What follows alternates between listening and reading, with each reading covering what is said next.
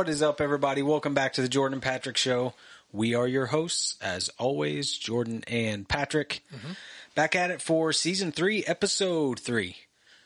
Yeah, for as much time has passed, we're not very far into this. No, we're not. But we've literally been like a week between every, like two weeks, I guess. Uh, Like we did episode one, and then we didn't do one the next week, and then Right. we did episode two, and we didn't do one last week, and now we're on episode three. Not our fault, though. 2020's not giving us a whole hell of a lot to talk about. Yeah, Or watch. exactly. Or anything. And I So- feel sometimes like when it comes time to do it, I just I feel so thin, like, Like, butter, spread- scraped over too much bread. too much bread. Yeah. I do. Being 30 sucks. I do feel tired all the time now and just don't feel like doing things. We got to have energy to sit around a table and drink Yeah, beer. I know. Yeah, I know. It's so exhausting to sit here for two hours and drink beer and talk. It just takes that out of me. Yeah. So there's that. Um, speaking of beer, it's not really beer that we have for this episode, but this is your deal. So Yeah, introduce I'm, us. I'm pretty excited greatness. about this. I stumbled across by accident something uh, online called. I hope I'm not butchering it. I haven't said it out loud, uh, but I think it's Groennfell Meadery.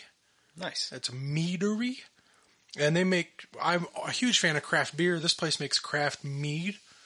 Um, and they ship it to you anywhere uh, in the United States. Um, and so I thought I'd try some out, get some craft mead up in my house, and we can, you know, talk about it on the show. Uh, not a bad decision, as I've tried one can of each of these flavors already because I'm impatient.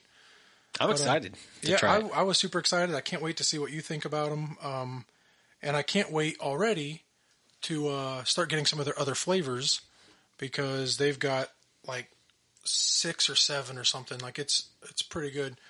And this will be the first time. Well, for me, it'll be the first time I've ever had mead. And it would have been the same for you, right? Or no? Had you? No, had it I've had I've had regular ass plain old mead. I never have. Um, uh, just like went to a restaurant and they're like mead on the menu, and I was like, oh, mead, cool, and it's just regular like honey wine mead. Like in this, As long as it's not barley wine, man, that was disgusting. Yeah, this stuff's flavored. Um, it's also, if it matters to anybody who listens, it's naturally gluten free. There you go. So I know beer is a hard thing for a lot of people with celiacs and, and Oh, yeah. gluten intolerances because beer is good. A lot of it is gluten's good. glu- yeah, a lot of it is packed with gluten. So this stuff is gluten free. Uh, so I have here the Valkyrie's Choice, which is their original craft mead. Uh, they got a whole like article on the back of each can, which I won't go into and really read right now. But I was wrong. the The Valkyrie's Choice, their original craft mead flavor, is six point nine percent alcohol. Nice. I thought it was six. It's six point nine. The other one I have here is also six point nine. It's also gluten free. It's called Root of All Evil, and it's their ginger mead. oh, And it is gingery. it's very gingery. So, which one do you want to try first? Uh, standard. Standard. Yeah.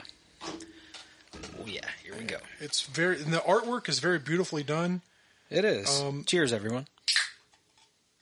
The next flavor they posted that I can't wait to get is called the Wayfarer, Just for wayfaring stranger. and it, it's yeah, it's what it is. It's the artwork has got a strange man in a hood sitting on a rock. This looks like lemonade. Hear that pour. Oh yeah. Like I said, we're just going to do ASMR of beer one of these days. I- Jordan Patrick show turns into a beer ASMR show. That would be awesome because you hear like the, then the pour, and then like three three minutes in you hear burp. All right, here we go. Down the hatch.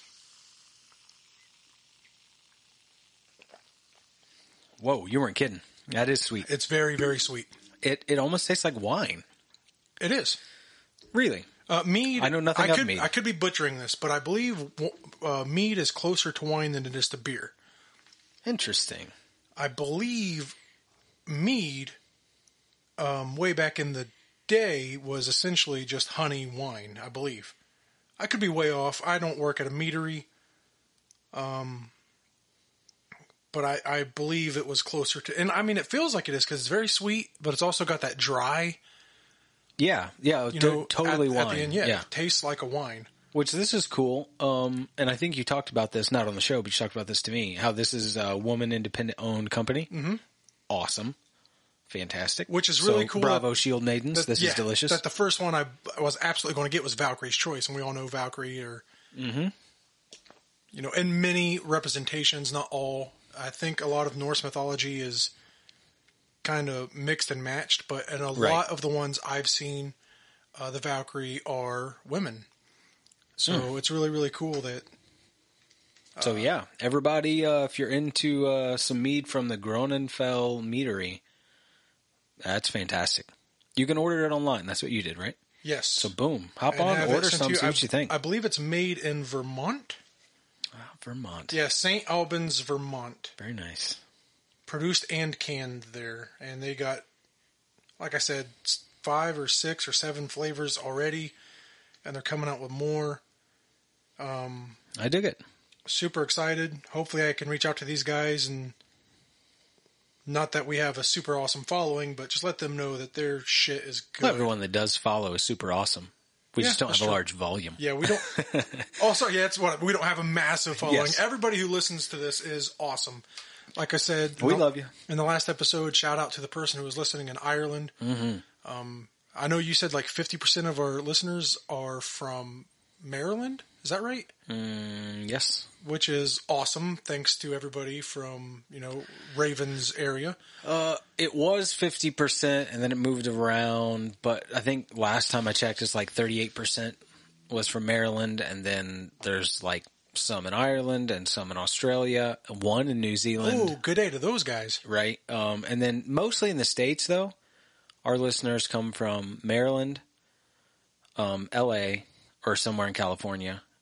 I think San Diego might be the, the I remember you saying spot. San Diego last time I asked. Um, but mostly toward the coasts. Everyone in, awesome. in the middle of the U.S. has not yet discovered the greatness of our show. That's fine because coastal is where it's at, man. Right? I love the ocean, love the salty air, the gulls chirping very annoyingly in the heavens. I love it. It's, it's, uh, it's where I feel the most at home. So Yeah. It's uh, it's always interesting looking at the stats. I'm just glad anyone's listening. me too. It's it's fantastic, and we're glad, especially you're listening for this one. Now, I have not yet decided what the title of this episode is going to be, but I have a good idea of what it's going to be, and it's going to be misleading to an extent, as all great YouTubers seem seem to do. um, but this episode is going to be dedicated to Batman vs Superman because why not? Yeah, but not like we've talked about Batman vs Superman a lot on the Oh, show. yeah, this is way different. this is way different. Um, we are very passionate about our love for BVS and Zack Snyder's work. Absolutely, Uh, have been from the beginning. We're on board for the release of Snyder Cut from day one. I'm driving that train. Yeah.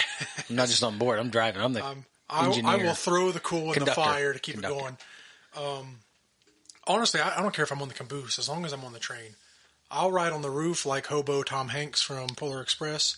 Oh, as yeah. long as I'm on the train. I'll die on the Zack Snyder train and become a ghost and stay there forever. I'm cool. But no, so normally it's just us being like, "No, shut up, everybody. This movie is great." So we decided to do something different and actually Oh, yeah. take people's genuine complaints Mm-hmm.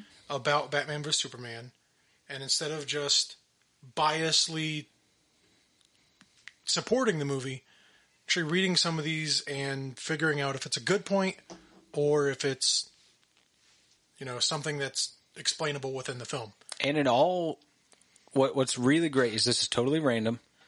Um, I actually had Lauren come up with these. She pulled these off the internet.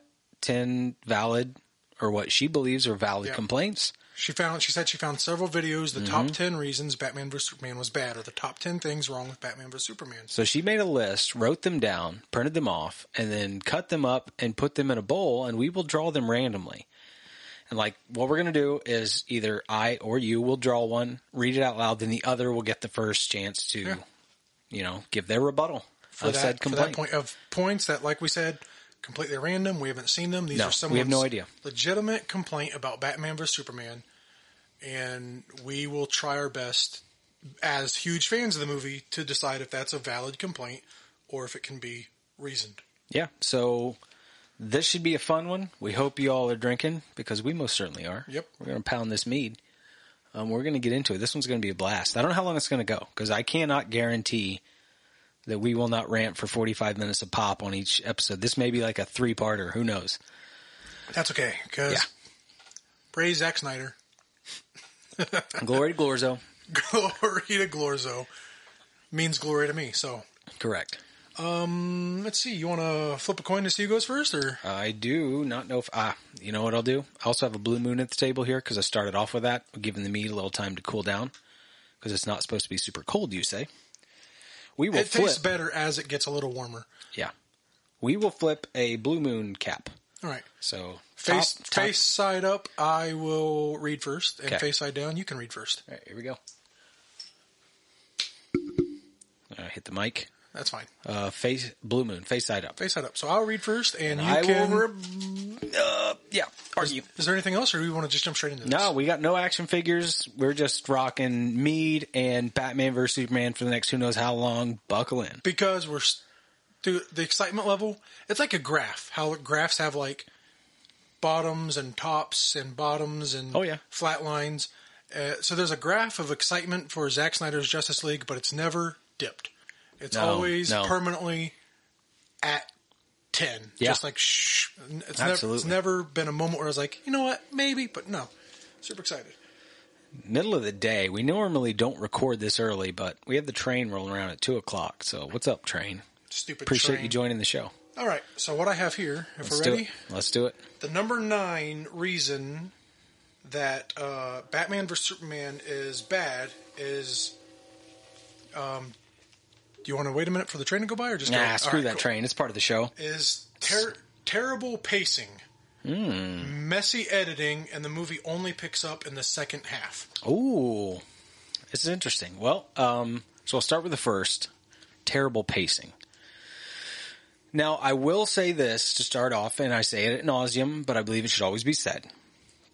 Subjectivity is a huge part of everything. Even if you're trying to objectively argue for something, you always have your own um, enjoyment comes from your own viewing of something. Yep. So I love something that doesn't mean it's going to hit everyone the same way. So on the issue of pacing, that's different. What I'm about to say would be my opinion on pacing. If you still dislike Batman vs Superman afterwards, well then you, as you watched it, formed your own subjective opinion and realized it wasn't for you. But as far as part one of that goes, as far as pacing goes, I've heard this a lot, and one of the main things that comes with if you go in depth and take context of what people do say about pacing is they tend to say that it's too slow. That's why in the other part of the uh, question it says it picks up in the second half. That is because we have been, or most people have been ingrained to believe that all superhero films should be action films. All superhero films should be big tentpole. Um, MCU Endgame battles, you know, action films. So what most people I feel like don't like about the pacing is the story building part of the film. But what's so important about it is because there's no payoff at the end of the film without the build up, which is mostly Lex playing the chessboard for most Lex Jr. playing the chessboard for most of the film.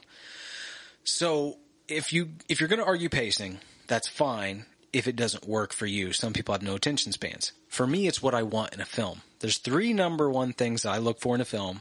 Batman vs Superman not only check marks all three of those things, it knocks them out of the park. I look for number one in any film is the story good.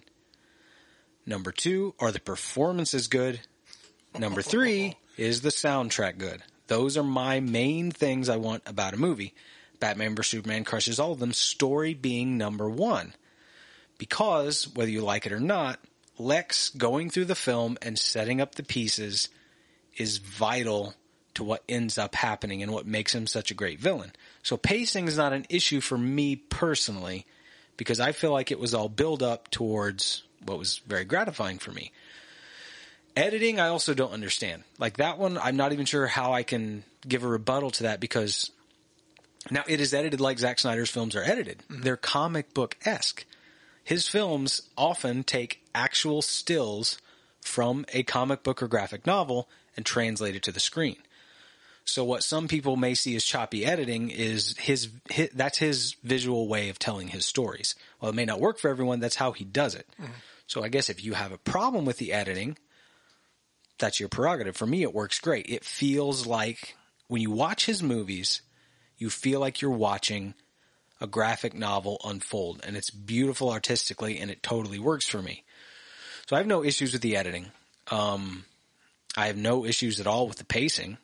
While anytime you may feel like it slows down, if you're paying attention to the film, there's vital stuff going on 24 7. Story building Not the only that- entire time.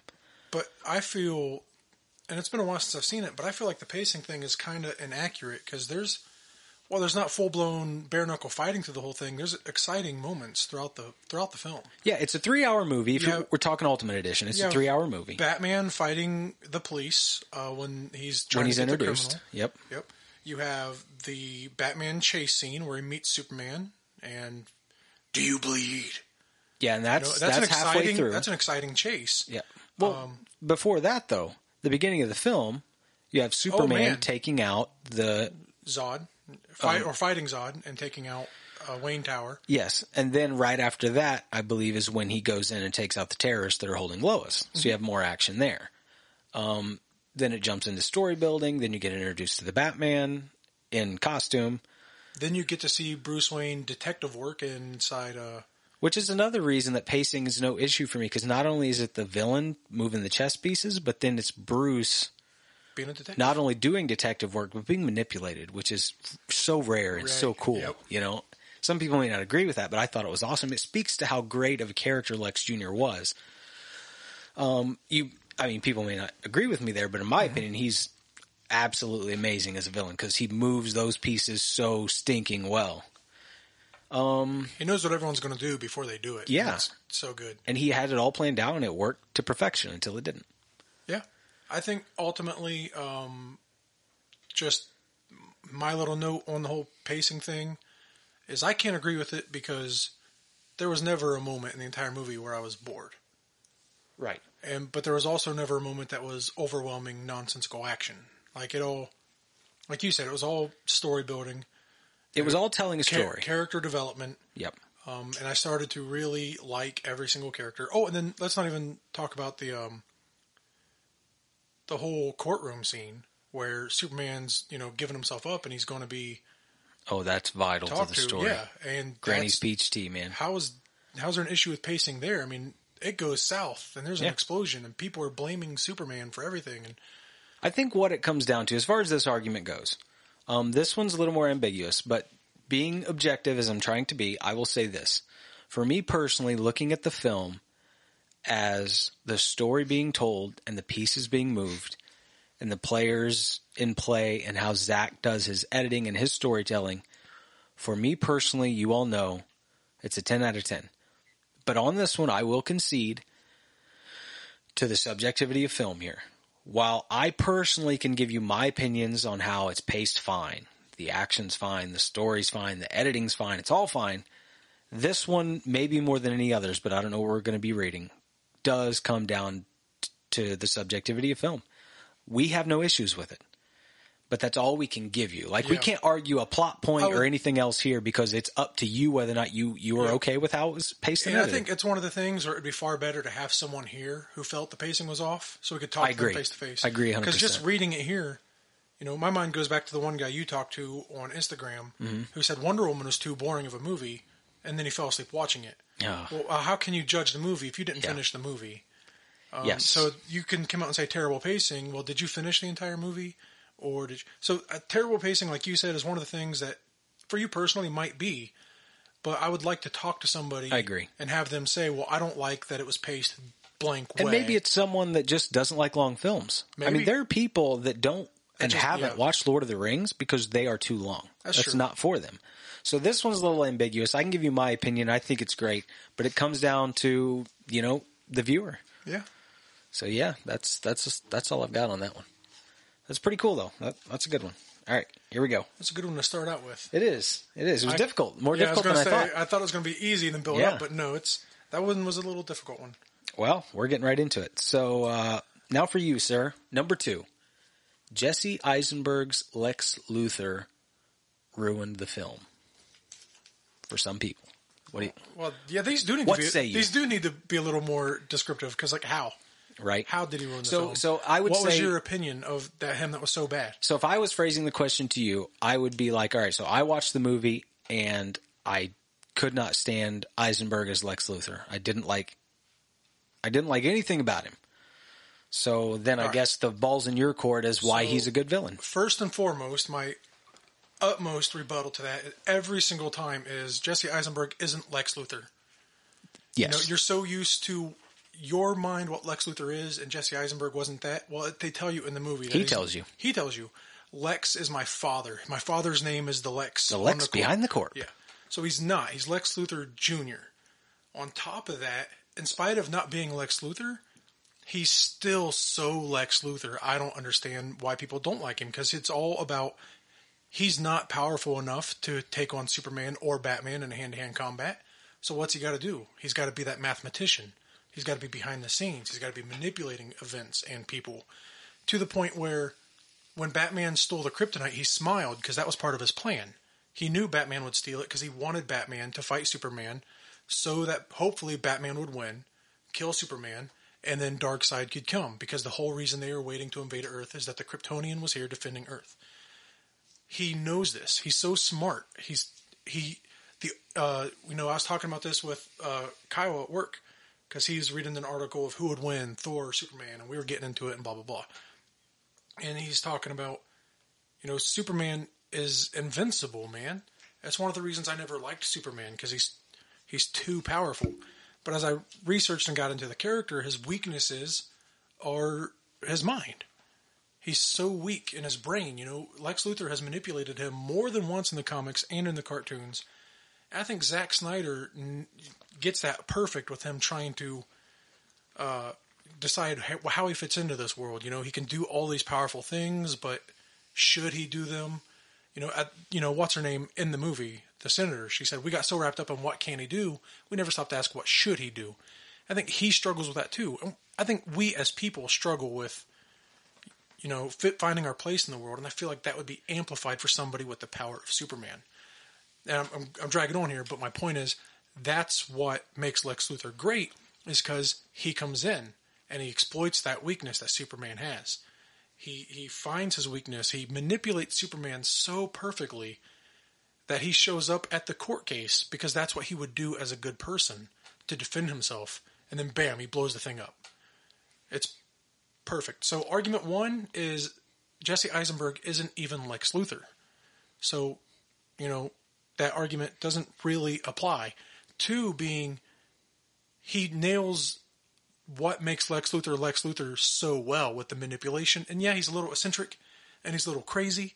He put his own spin on it. He put his own spin on it, but again, he's not Lex Luthor. Mm-hmm. So, and then there was rumors swirling, and obviously, I don't know how many of them are true. I don't know what what route Zack Snyder is going to take, but there were rumors swirling that he was actually because the comics have done it, where he's actually a clone of Lex Luthor, not his son.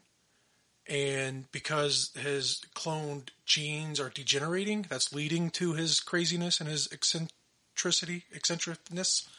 There you go. It's a Yeah, good word. yeah. I love eccentricness. Yeah, so he uh, so he does experience a lot of upsetment in the movie, but um, but no, I mean, I think being being the manipulative, you know, peace moving, planning, thinking ahead, mathematician that he is, he kind of nails Lex Luthor, and then the extra step is the fact that he's not even Lex Luthor. Mm-hmm. You know, Well, I, so to, I mean, as far as my two cents goes, you you hit it on the head.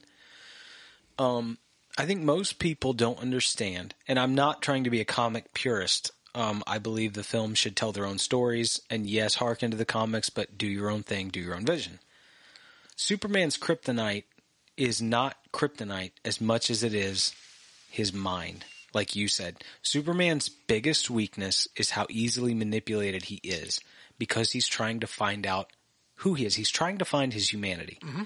Every Superman tale is him trying to find his humanity because he is not a human.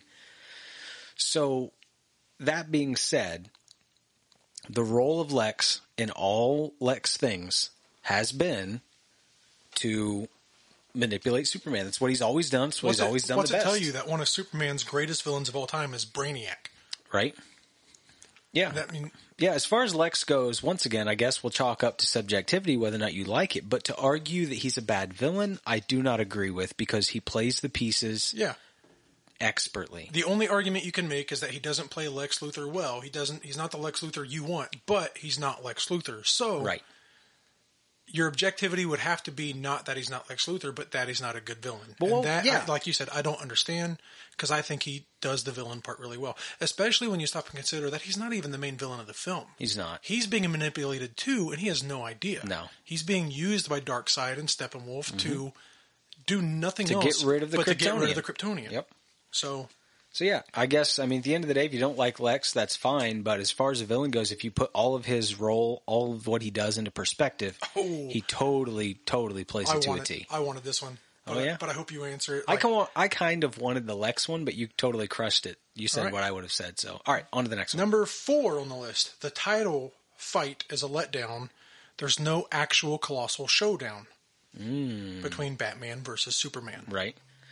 I've heard this one a lot personally to people, so I know exactly how I rebuttal it. But you have the So they, floor. so basically, I don't want to be like taking back my time. Right. taking back my time. filibuster. so basically, the argument would be that, and I've seen this kind of that the fight lasted for all of like five minutes Yeah. and and whatever. But see, here's the problem with that, and we've already talked about it. We've already discussed it. I know I have. I mean, I know you have too, but this is one of my one of my favorite arguments. I know I've talked about it a lot. We've kind of discussed it already the entire time here. The Batman vs Superman is an ongoing battle from part one when Bruce Wayne is holding the girl after Jack dies and he looks up and he sees uh, Superman fighting with Zod and the look of anger and hatred on his face. That starts Batman vs Superman right there. Mm-hmm. The rest of the film is Batman trying to find a way that he can kill Superman. And then so so that's what it is. And then it's Superman trying to stop him and show him I'm not a villain and try to find his humanity. That that's the entire thing. Batman vs Superman is not just when they go toe to toe. It's for the entire film. It's Lex playing the cards so that Bruce Wayne furthers his hatred. You let your family die, you mm-hmm. know? He's he hates him from from scene 1. And he spends the rest of the movie trying to figure out how to kill him, trying to get the kryptonite from Lex, all the the fake dirty bomb storyline, all that stuff. Batman is going against Superman from the very beginning. He wants him dead.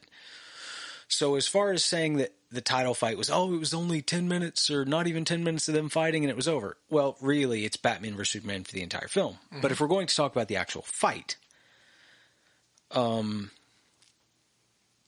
while yes, it was short, at that point, by the third act, it wasn't the it wasn't the point. Like by the third act of the film, yes, Batman they fight each other and Batman wins, but then you move on to the major play and you find out what the whole thing's been about. Batman's supposed to kill Superman. They end up teaming up because he can't, and they have to fight the greater villain. So as far as not liking the title fight, they can't actually fight. Like in realism, they cannot fight. Batman is immortal. If he's going to take Superman out, Batman's immortal. no, he's immortal. Oh, I thought said immortal. I was like, no. He might as well be. But if he's going to take Superman out, he cannot fight him for 15 to 20 minutes. He's not Zod. He's not Doomsday. He does not have that power. not- so I know. Batman has to end it quick. You're not going to like this, but you may agree, but not like it, or you may completely disagree. But he's not Aquaman. Aquaman is a superhuman too. He could last in a fight. He's not Wonder Woman. Uh, He's not Wonder Woman. These people could last in a fight. Maybe not win, but they could last in a fight against Superman. But it's been what's great about Batman is he doesn't need to go toe to toe with super or big super villains or heroes in this case. Batman has to figure out how to quickly and efficiently eliminate his target. That's what he's doing for the entire film. He's figuring out how he can quickly kill Superman. So, as far as the fight not being long, it couldn't be long. And if you expected it to be long, I don't know what you're thinking. Superman is the OG. Batman is a mortal. So what he does is he goes through the whole film to get the pieces he needs to kill Superman and kill him quickly, which is what ends up happening, minus the killing. So as far as my rebuttal to that goes, if you expected it to be super long, well, that can't happen. Batman can't win that. Um, so unless you wanted a film where Superman kills Batman in 10 minutes, then I have no argument for you. But as far as that goes, it could not be long, but they were at odds and technically fighting for the entire film. So that that's my take, but then I'll let you give your take. no, you actually, that's what I was hoping. You nailed it. Because the entire movie is Bruce Wayne as a detective trying to figure out how to defeat Superman. You know, going to the like you said, the whole dirty bomb fake story. He's trying to figure out how to get his hands on the kryptonite because he figures out that it's the weakness or whatever, whatever. Everything Clark Kent does as a reporter Trying to figure out who is Batman trying is. to end Batman's reign of terror. In his mm-hmm. eyes, it's not justice. In his eyes, Batman is a terrorist, and he's trying to figure out how to stop him. To the degree that when they finally meet, the only thing he tells him is to the next time your light shines in the sky, don't go to it. The Batman is dead. The bat's Everything dead. The bat's Bury dead. it. Everything they do is trying to put an end to the other one. And then my second point was going to be the exact same thing. Batman cannot win a fight with Superman No chance. and if it if it becomes you know if it goes down to rounds, No. Batman's going to lose. Every time. And Zack Snyder even touched on this when he said his, his movie is heavily influenced by the Dark Knight Returns series. The fight is not that long, No. and Batman wins it, but he has to cheat. He has to use Green Lantern. He has to use Kryptonite. He has to use diversion. He has to use uh, ta- you know a tactical mindset. And Batman vs Superman, he does the same thing. Like you said, everything is about getting the pieces so that he can fight unfairly mm-hmm. and beat Superman quickly. It's the only way to do it. The fight's not going to last 10 minutes, period. Because mm-hmm. Batman has to cheat. He has to use things to his advantage. And if he doesn't, Superman will kill him in less than 10 minutes. right. It's not going to happen. So yeah, they're they're going at odds for the entirety of the movie. And then I mean it's not Rocky. You can't Right. you can't watch 20 minutes of them just punching each other. It's not going to happen. Not only that, but to me and that's my my rebuttal, you nailed it. Um ob- you know, objectively, here is you know why that argument, you know, the answer for that argument, but non-objectively for me personally, it never bothered me because the fight is still super amazing. It's incredible. Like And not vid- to take away from the three minute fight. Yeah. It's in outstanding. it's so good. And you know, one of my favorite things is when Superman is weakened and Batman's punching him in the face, but every punch does less damage. As he recovers Like slowly. you yeah. literally see his face turn all the way around, then you see it turn less, then you see it not turn at all, and his fist just dead stops, and he doesn't even like doesn't phase him. His his physical presence doesn't move, which is impossible. Yeah. it's so good. It and in that moment, Batman even realizes he fudged up. You know, he puts his hands up. He's like, "Whoa, whoa, whoa, whoa!" And then the whole the dialogue in that fight is so good. You know, I bet your parents raised you thinking you were You special. matter. You matter, or something like that. My parents taught me a different lesson. And then this world only makes sense if you force it to. Yep. Oh, my favorite lines that he says in that fight is one when he hits him with the grenade first, and he says, "Breathe it in. That's, That's fear. fear." And then the end line where he says, "You're not a god. You were never even a man." Mm-hmm. Like, that's awesome. That is Right. so good. It is. So yeah. So Yeah, this one I will not chalk up to subjectivity. This one is if your argument against the film is the title fight, then all the the rebuttals we've just laid out before you show you how the title fight not only was an ongoing fight from the first scene, literally every single thing Batman does for the yes, entirety of the movie was movie, him against Superman. as Batman, as Bruce Wayne, was to move against Superman. Yeah. And everything Superman slash Clark Kent does is to move against Batman the entire movie. yeah, And also, I forgot, I read an article, a very brief article, um, that uh, Zack Snyder actually even saw that coming. And that's why the movie's called Batman v Superman, not Batman vs Superman, mm-hmm. to try to lower that expectation that they would be fighting for the entire movie. It's not a boxing match. It's not one Right. guy versus another guy. fight night, It's yeah. black and blue. So yeah. So I wanted that one, but you nailed exactly Yeah, what no I was going say. subjectivity there. I mean, if that's your problem with the film, where you're just not looking at it the way it's supposed to be looked at, Yep. I mean, it cannot be a title fight. So there's that one. I'm not going to talk subjectivity on that one. I Watch- disagree with watch you. Watch Dark Knight. Returns. Watch right? it. Or read it. Oh, this one's long, man. Watch it. Watch it. All oh right, no, I don't on want to the, the next one. one. Number one. Oh, here we go. Number one. Zack Snyder, forgive me if I don't do this justice. The title is Superman Betrayed. Superman is ah, this is cool. This is interesting. Superman is supposed. Oh, I wanted this one. I could tear this to shreds. Superman is supposed to inspire hope, but in this film, he just inspires fear. Then has a meaningless death because he's barely established himself as a hero yet. He deserved better. So this one's coming from the Christopher Reeve folks, who I'm like I've said many times, if that's a Superman you grew up with and you love nostalgia and all that, that's awesome. But this is a comic book film. This is a comic book film. That's all I'll say. The the comics change. You have to evolve with the times a little bit. But anyway, so I'll read it for you again and let you do your thing. They feel like Superman as a character was betrayed. He's supposed to inspire hope, but in this film, he just inspires fear. Then has a meaningless death because he's barely even established himself as a hero. He deserved better. What say you? Oh, that's all right. So, I've heard that argument a lot. Whew, this is a little rough. This harkens back to Man of Steel, where Yeah. people have not liked the take on the character from the get go. so, Batman's supposed to inspire hope, not fear. Superman, well- Batman Oh, definitely sorry, inspires sorry. fear. Superman is supposed to inspire hope, not fear. I don't see that he inspired fear. You know, people were afraid of him in the movie, not because of anything he did, but because they were believing Lex Luthor's lies. You know, like we said, Lex Luthor manipulated everybody. The court case, we talked about it already in this episode. We'll talk about it again here.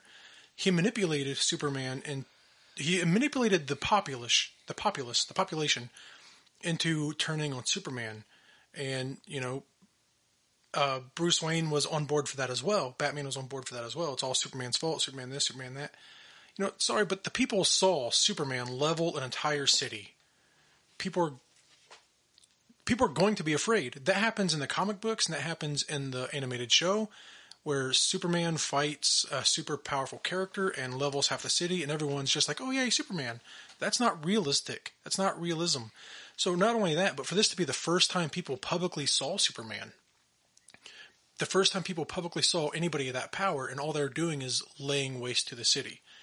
So then Lex Luthor uses that, manipulates people. Superman realizes people are seeing him in a negative light, and he feels like that's his responsibility to go to this court case and tell his side of the story. And then Lex Luthor blows it up, destroys it, kills, you know, tons of people, and Superman's the only one unharmed. So the public's opinion is Superman killed all these people. That's what it looks like. Nobody's afraid of Superman because of his actions. They're afraid of Superman because of Lex's perfect plan, his Palpatine esque plan, where he just manipulated everybody into it. And he doesn't inspire hope because that's devastating to him. That he doesn't know what he did wrong. He doesn't know what what happened, where where how this got past him, but all he knows is the world's turned against him. What do you do in that circumstance? You know, he you know he's talking to Lois. He's like, I don't I don't know how to recover from this. He's you know he's going on. People don't stay good in this world. He doesn't know what to do. And to me, that does inspire hope. That somebody this powerful and this omnipotent and this indestructible can feel so lost, can feel so hurt and so broken, so human. Something that I en- encounter on a semi-regular basis, but they can still rise above that, and they can still be what they feel they need to be to everybody else. You know, and he does inspire hope in the movie. Um, and where he, when he leaves to go and save, you know, all those people with the painted skulls, you know, they're all reaching out just to touch him. They're all excited that he's here. He flew across the world to save these people. So there are people who are still attached to him, and I think the movie even hints that even after everything, there are still people that are on his side. There are people that don't really understand what's going on either. So he, I don't think he does inspire fear. Like I said, Lex Luthor is the one who inspired fear. I do feel hope for this Batman or for this Superman because he's so human, because he's so distraught, because he doesn't know what to do. He doesn't have all the pieces, uh, you know, he doesn't have his plan figured out. And then his death is meaningless? What? No. He sacrifices himself to kill an alien that is indestructible and will destroy the planet. Oh, and doesn't inspire hope. Uh, he got nuked from space and then turns around and comes back. I felt many emotions, one of them being hope in that moment. And I feel like anybody on Earth at the time would feel the same. You know, a perfect example is everybody in all the military guys who are like, Subject A is gone, Subject B's come back to Earth, Subject A was Superman. And they're like, oh crap, we killed Superman, but we didn't kill the monster. And then Superman flies back and they get excited. They're like, yay! You know, there's a brief moment where it shows, doesn't it? Shows them in in the little booth, and they kind of like have a cheerful. I don't moment. think so. No. Well, it should. Because that's what I would have done. I'd be like, yeah, he's still alive. I thought it did. Maybe it doesn't. But you can see they're they obviously rejoice when Superman comes back. They were very disappointed that they thought they killed him. And then his death isn't meaningless because not only does he kill uh, Abomination, not Abomination, Doomsday. Not only does he kill Doomsday, but he, his death is also what redeems Batman. Boom. His death is what brings Batman back to being what people wanted Batman to be. Bruce Wayne sees the lines that he's crossed. So not only does it save the world from Doomsday, it redeems Batman and then goes on to inspire the building of the Justice League. Superman's death did all of that, which would not have done, would not have been accomplished had Superman not died. Yeah. I think if Superman had survived there, Batman would never have changed. I think, I Superman's death was the changed. catalyst. That, Yeah. Well, yeah, I mean, through conversing with mm-hmm. Superman, blah blah blah, Not so drastically. but not so drastic, not so instantly. The mm-hmm. catalyst that changed him to to where you go into Justice League, and I know Justice League's going to change a bit here and there. Probably, I mean, it's going to change a lot, but I don't know exactly what's going to change. But Batman has a line in Justice League, as we know it now, where he says Superman was more human than I am. He was more human than Batman was. Yeah, that one won't be in there. He lived a life, but it's it's still true. It is. Superman lived a life, you know, with a normal family, a Mm-hmm. mother and a father who raised him. He was out there, and so, Bruce Wayne never lived that kind of life. No. he grew up without his mom and dad. He also grew up a billionaire, Mm-hmm. so he he was always out of touch with the real world. Superman wasn't. So I don't know. No, my I mean to give my two cents on that argument, it comes down to and it's really simple. Zack Snyder's entire vision for this series has been to get Superman and the superheroes we know and love from an origin point to the heroes that we do know and That's love. true. And Superman had to go through the battle with his humanity and with what's good and what is wrong in this world to ultimately die for humanity to then get to that redemption arc to become the beacon of hope that he is when the entire world mourns his death. Seek his monument. Everyone's there.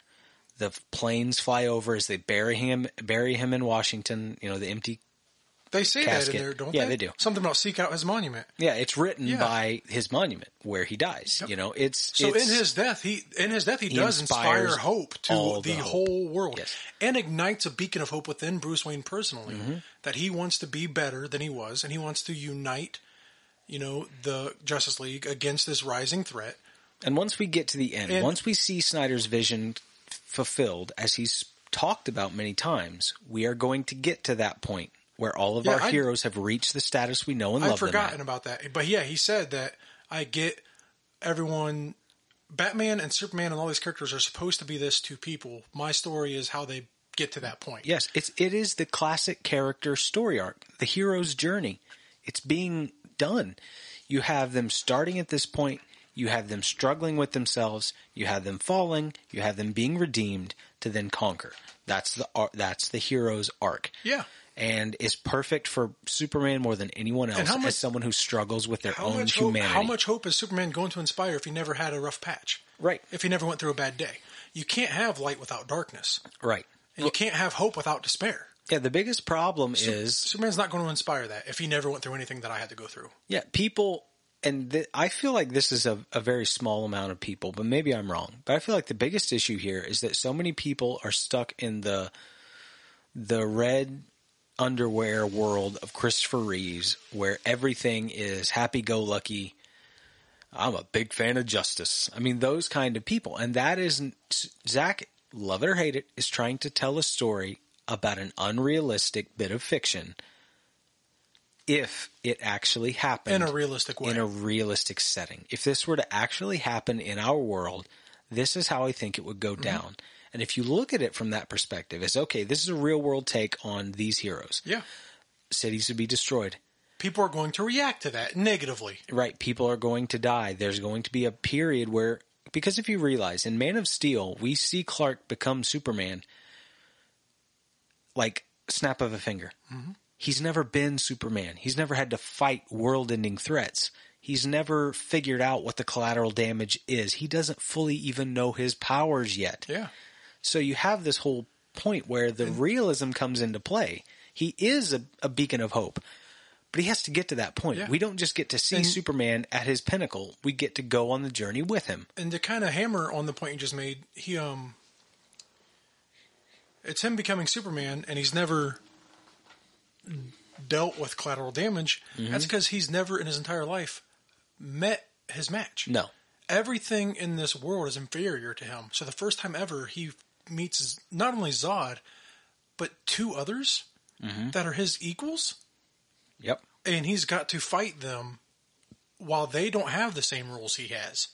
Right. They're they're villains. They're going to do. They took it to the cities. their whole plan is to level this entire planet. They don't care about collateral damage. No. And he's. Would you rather have have not shown up to defend people because of the collateral damage? Mm-hmm. It would have been so much worse. At the end of the day, the argument against Superman not inspiring hope and, and he was betrayed as a character, it comes down to people who expected a Superman to be already fully realized. And the whole point of Zack Snyder telling these stories is to get to the point of Yeah. hope and realization and to go through the hero's arc. And that is the And point. I'm sorry, but a character who I see automatically fully realized like that, to where he's so powerful he can fly. I can't around, connect with it. He can fly around the Earth in reverse time. That doesn't inspire hope to me. He can race the Flash with a building on his shoulders. You gonna do that? No, and okay, so because I had um, a discussion with a friend of mine, her son was asking, he was upset at Justice League, and we all know We all were upset at Justice League. We were all upset about Justice League. I still stand by the fact that I still like the movie. I do. It is very flawed. It is very imperfect. It'll never be as good as whatever Zack Snyder gives us. But if we had, if we had never got Zack Snyder's Justice League, I would watch this Justice League. I'll never watch it again now because Right. I'm getting Zack Snyder's. But I I don't hate the entirety of the film up until the very very end of it. the end of it is all garbage, all trash. But he um her son was asking he was upset that Superman could keep up with Flash. And in that aspect That's been a debate forever. in my in my vision or my version of that argument there is that Superman can hear people's heartbeats. He can see super far. He knows where those people are. Flash doesn't. He didn't even know which way was east. So he's not running full speed. That's more bad writing there. he's not running full speed because he's also trying to look for people while he's running. So Superman is catching up with him there because he he doesn't have all the other abilities that Superman has. So no, I don't think Superman can outrun Flash. I don't want Superman to be able to outrun Flash because he's already got so many powers.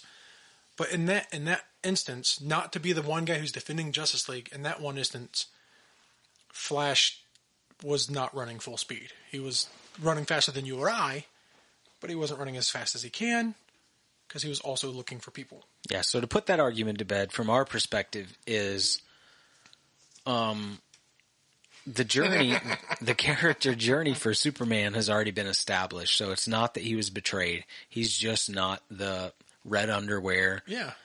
Are is this guy bothering you type of guy that uh, some Guy's people expect? Still, still bothering you. Yeah. This guy's still bothering you. Yeah, I mean, this is and and come on, who actually liked that version of Superman? I'm sure there are people out there that did, and that's your prerogative. But but not as many as you would think because that's one of the reasons people dislike Justice League because he does those one-liners at the end where nothing even phases him.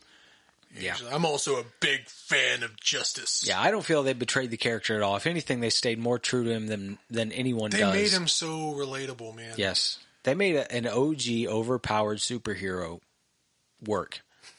So yeah, on to the next. This one could be very, very short. But Oh, I know cool. it- but I know it's not going to be. It could be short because I'll just be like, no, that's stupid. Next. Number it's number ten. It's that low. Number Okay. ten is Batman's no kill policy. oh yes. Well, can I just quote Zack Snyder and be done? You mean you can? I'm so far down the fucking road on that. um, no. And this speaks to what we were just talking about. Now, this one, this one more than maybe anything else we will talk about, is one of the most hotly debated over the film. But it also brings into play the subjectivity of whether you can be okay with the reasoning behind it or you can't. Because the reasoning behind it is very simple.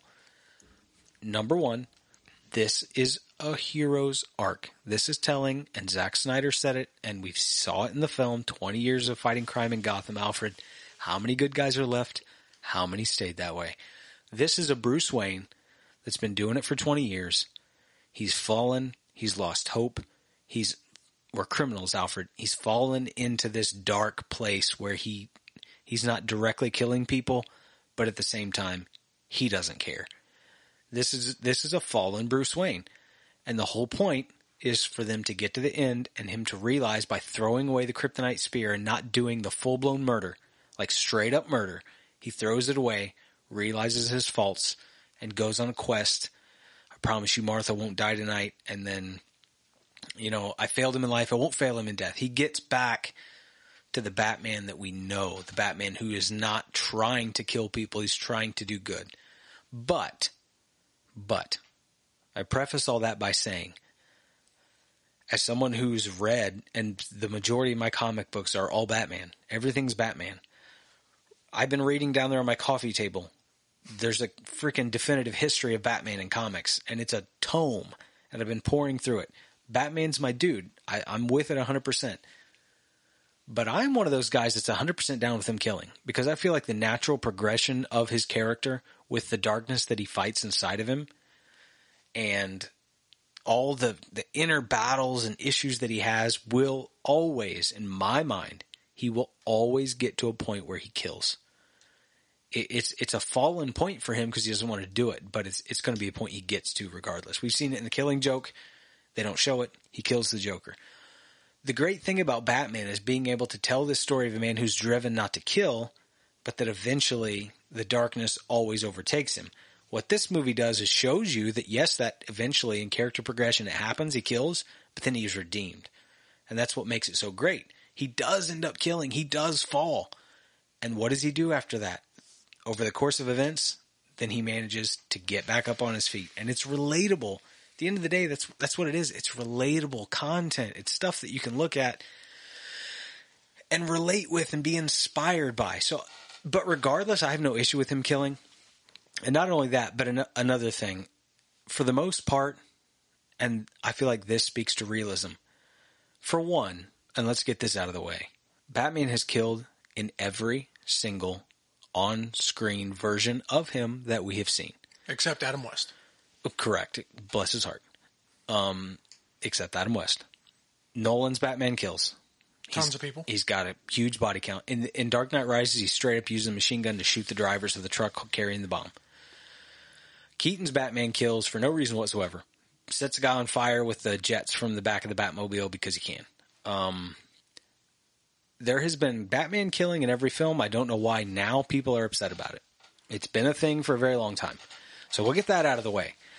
But then we will also say, unlike um, burning people with the jets of your Batmobile, Ben Affleck's Batman does not directly, and I know this is cutting hairs because he knows he's killing these people, but he does not directly shoot them. He doesn't directly murder them. When the guys, when the hatch falls off the back of the Suburban and they have a 50 cal in it, then he just shoots the Suburban and it blows up. And he knew he was killing those guys. I get it, but he doesn't directly shoot them. So there's, if you want to cut hairs, you can do that. Same deal when he latches onto the back of the car and then releases it and it crashes into another car. All those guys are dead. Um, he does not directly kill them, but he does it. But also to say, in comics, let's be realistic. For once, can we think with an objective and realistic mind?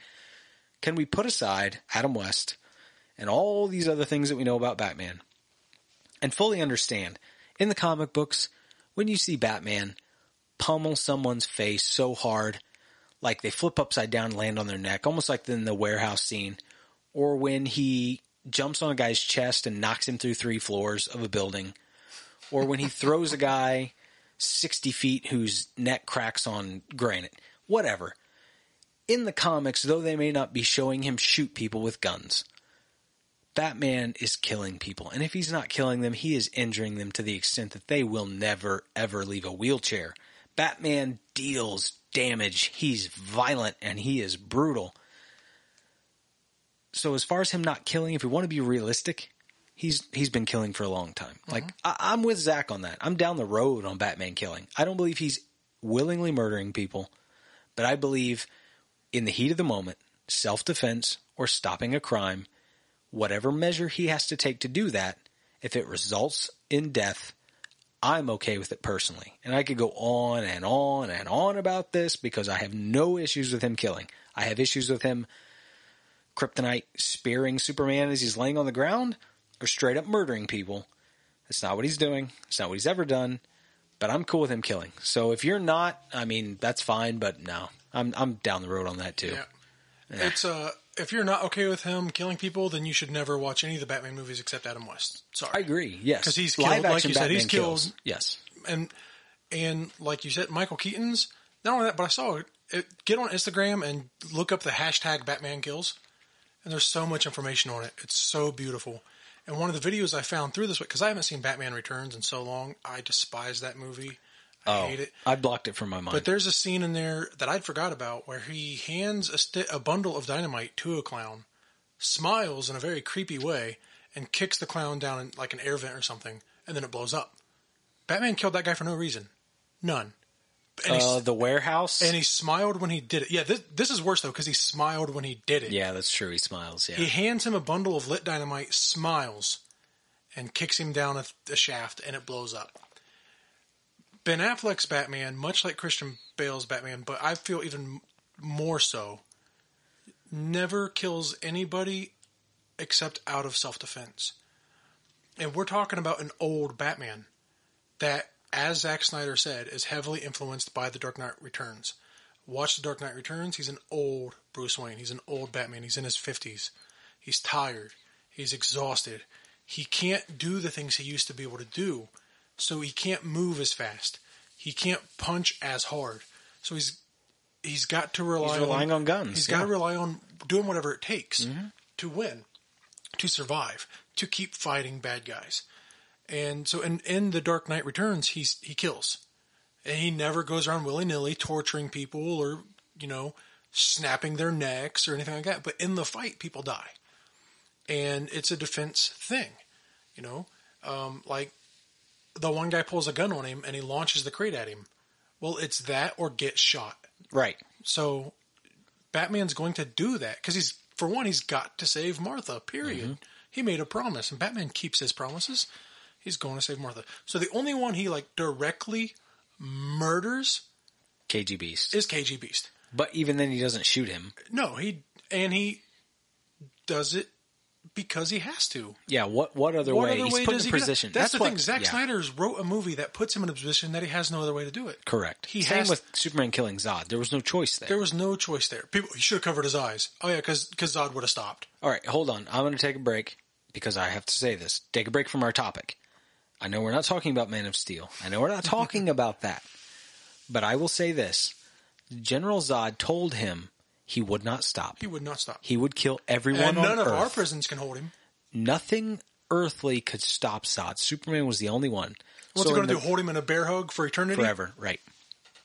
And people say, we could have put him back in the Phantom Zone. He didn't know how.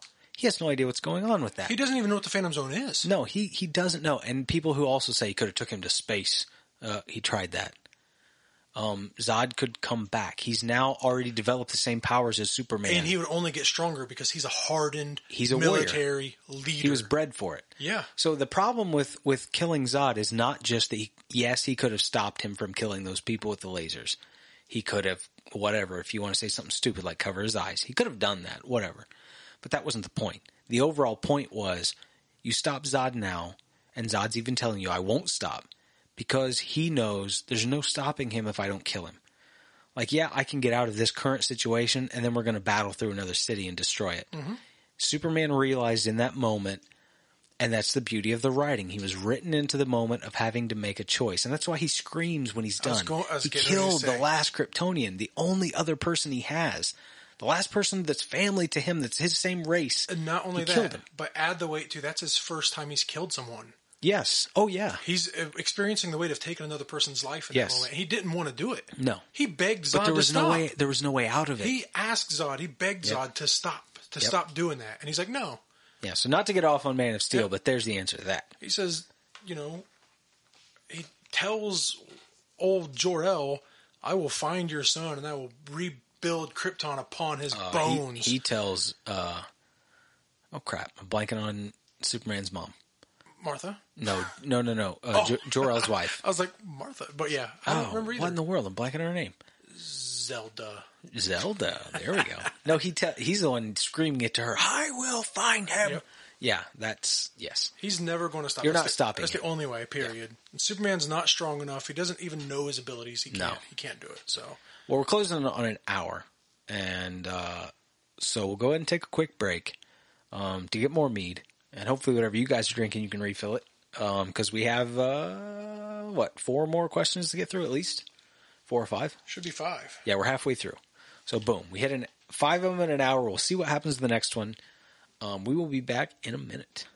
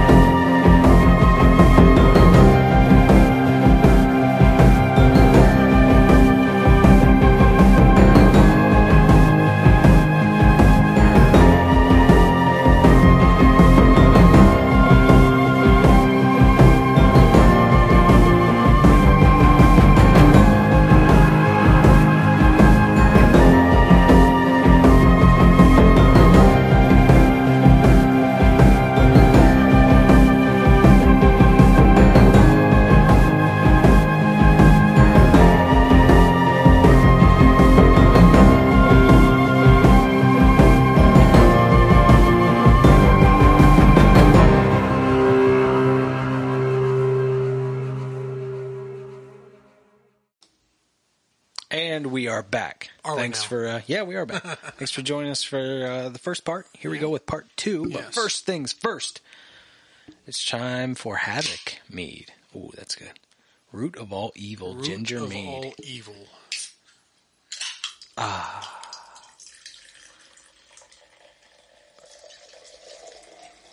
That one looks like wine too. Oh yeah. A little darker than the last. I will let you try it, and then I will tell you my opinion of it. There's a nice big frothy head on this one. Yep. Skull. I'm gonna smell it first. Skull. Whoa, that Yeah. smells like uh, the ginger dressing at Japanese restaurants.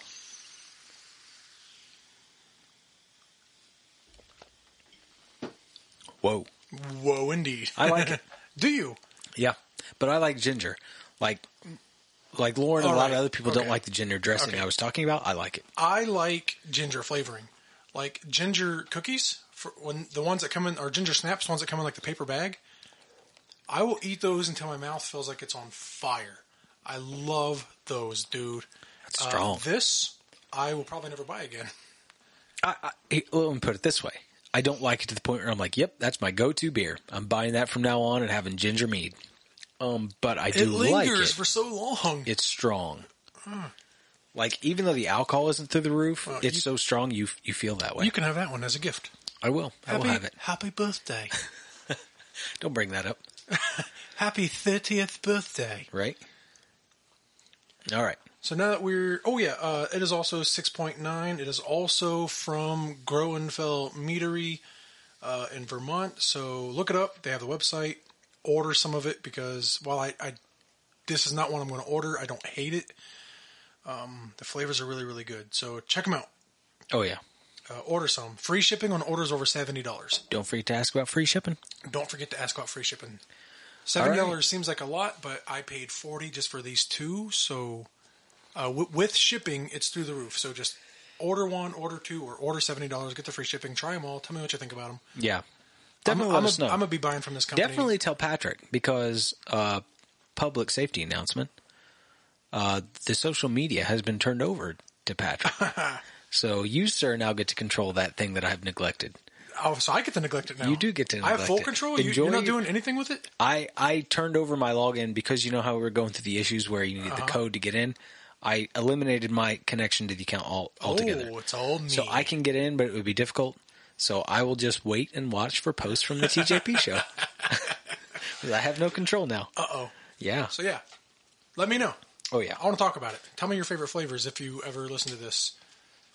Bada bing, And bada on boom. to the Batman vs Superman. The And next point. yeah, it's fitting that the one I just pulled out is number five. Why do I keep getting the long ones? Oh, this one, dude. Yeah, I don't. I haven't even read it, and I disagree. But here we go. This is the point. That's the point of this entire endeavor. Boom. Here we go. Number five: mishandling of female characters. This is coming from a fat guy in his basement. I guarantee you. It says it wastes Amy Adams' talent as Lois Lane. Martha Kent is just a plot device, and Wonder Woman's only personality is being a badass. Boy, I could tear into this. Okay. So I could what's tear the, what's the first this. one? Mishandling female characters. The first The- one's Amy Adams as Yeah, the title is the mishandling of female characters, and Um, Yeah. then it says it wastes So Amy, Amy Adams', Adams talent as Lois Lane. Lois Lane, Martha Kent, and uh, Wonder Woman. Wonder So- Woman being strictly badasses with this. So say. let's go with Which what's wrong with that? the But lesser of the characters, um, just from the movie perspective, is Martha Kent. Um, mishandling her character, she's just a plot device. Um, I would say she's not a plot device at at all. But and I'm just going to interject real quick to put that to bed. Um, aren't all characters just plot devices? Right. I mean that that That's that, how you that shit would be redundant. forward. Yeah. So she's not a plot device. What's the plot device is Clark Kent's love for his mother. That's the plot device. And that is a plot device simply because it's important to the plot. Martha Kent's got one of the most vital roles in the movie. That's the sole reason Superman's willing to kill Batman, to cross that line, to go and fight him. He wants him to join him, but if he's not going to join him, he is willing to kill him. He tells Lois Lane that. No one stays good in this world, and he flies away to fight Batman. Why? Because of his love for his mother. I would kill 17 people for my mother, period. I would do whatever it took to save her life. She's a plot device. Screw you, guy. She's one of the most important characters in the movie because she is the reason Superman's willing to do what he's going to do. Not only that, but she's the reason Batman stops being willing to do what he's willing to do. He hears her name and he's like, What are you talking about? And Lois Lane's like, Dude, that's his mom. And that's when Batman's like, Oh shit, Superman's a human. He's not this alien monster I've been trying to fight. He's a human with people that he cares about. He's got a mother. What am I doing? Her her role is so vital to the thing. Not and it's so vital that Lex Luthor's willing to use it in his manipulation, in his vital plot to to overthrow Superman. Plot device, my ass. And she Skipped dude, right over Lewis for that one, didn't you? no, I was going I- starting with the with the lessers for like less as far as like screen time goes. Oh, I got you. Um, not only that, but she's so important to Clark Kent. Like when he's not Superman, you know, she helps him deal with the loss of his father. She helps him deal with trying to find his place in this world. She tells him, "You don't owe this world anything. You know, save them or don't. You owe them nothing." She is so vital to his character. Yeah, she's not on screen for 40 minutes, but every time she is on screen, it is a weight care. It's a, a load bearing moment. It is a catalyst for Superman's. I said catalyst a lot. We've said it a lot on the show. I'll keep saying it. It's a catalyst to Superman and Clark Kent's character as separate characters. You know, and then her relationship with Lois Lane is is very vital after Superman's death. You know, Justice League's going to be erased, but in the Justice League we have, they highlight, you know, them using each other as emotional supports dur- during the loss of their fiance slash son. Who else do they rely on? Lois is or Martha's got no one now. Her husband's gone. Her son's gone. So they highlight the the women using each other for emotional support in the loss of their loved son slash lover. They highlight that. They show that. They, uh, uh, they spend so much time focusing on the mother son relationship between Martha and Clark that that is out the window. That I don't know who wrote that. Whatever. Um, moving on to Lois Lane. Uh, the same thing. Like every moment she has in the movie is uh, you know, a weight carrier. It's so important to the same thing. It's her voice combined with Superman's voice that stops Batman from killing Superman. It's Lois Lane that's there that ends it. It's Lois Lane, you know, investigating uh, the weird bullet, investigating what's going on, investigating Lex Luthor, helping Lex not not only helping Superman solve the crime, but also unintentionally falling into Lex's trap, doing everything. It she helps move the story forward because of her important role. She's the one trying to save Superman. She goes to Str- Stromwick. Swanwick. Swanwick. She goes to Swanwick. Martian and- Manhunter. Yeah, goes to him. Is like, yo, what's with this bullet? He's like, I don't know what it is. She she, she has a super huge important detective role in the movie. You know, you know, to uh Massive. Perry, I need a helicopter. What do you need it for? You know, and then you know, Put it on the roof. The roof. the roof. You know, uh, and it it does that extra time showing her as a reporter in the Daily Planet with Perry, with Clark Kent, you know, um, and the other reporters. And uh, you know, when she t- has a lead, and he's like, "All right, go chase it," and she's like, first class," and he's like, "Coach." You know, we have these extremely important but also lighthearted moments with her that I never once felt she was underused. Never once. I would like to see more of her simply for no other reason than the fact that Amy Adams kills it. She's not.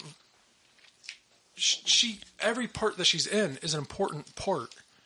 Yeah, you know, and then you have Lex again finding out that she's a very, very important part of Lex Luthor's plan. He throws her off the roof to draw Superman, and Superman saves her. It's this really cool moment where Superman catches her and they're falling and blah blah blah. And then Superman, like I said, Superman leaving her to fight Batman, and she's trying to save him, trying to get him to not do this thing. Uh, she's got the super important role to the point. Oh my gosh, I didn't even think about it. But the emotional weight where she's like, you know, he picks up the stick, and she's like, "Don't do this," and he's like, "This is my world." And he looks at her, he's like, "You're my world." He's going to do whatever it takes to save her. Period. Which is so good because you got his vision of his father talking about Martha being his world. She was his world to him. She was everything. And that that feeling carries over to Clark Kent about Lois Lane. Regardless what happens in the world, and if he's able to save it or not, he wants to save her.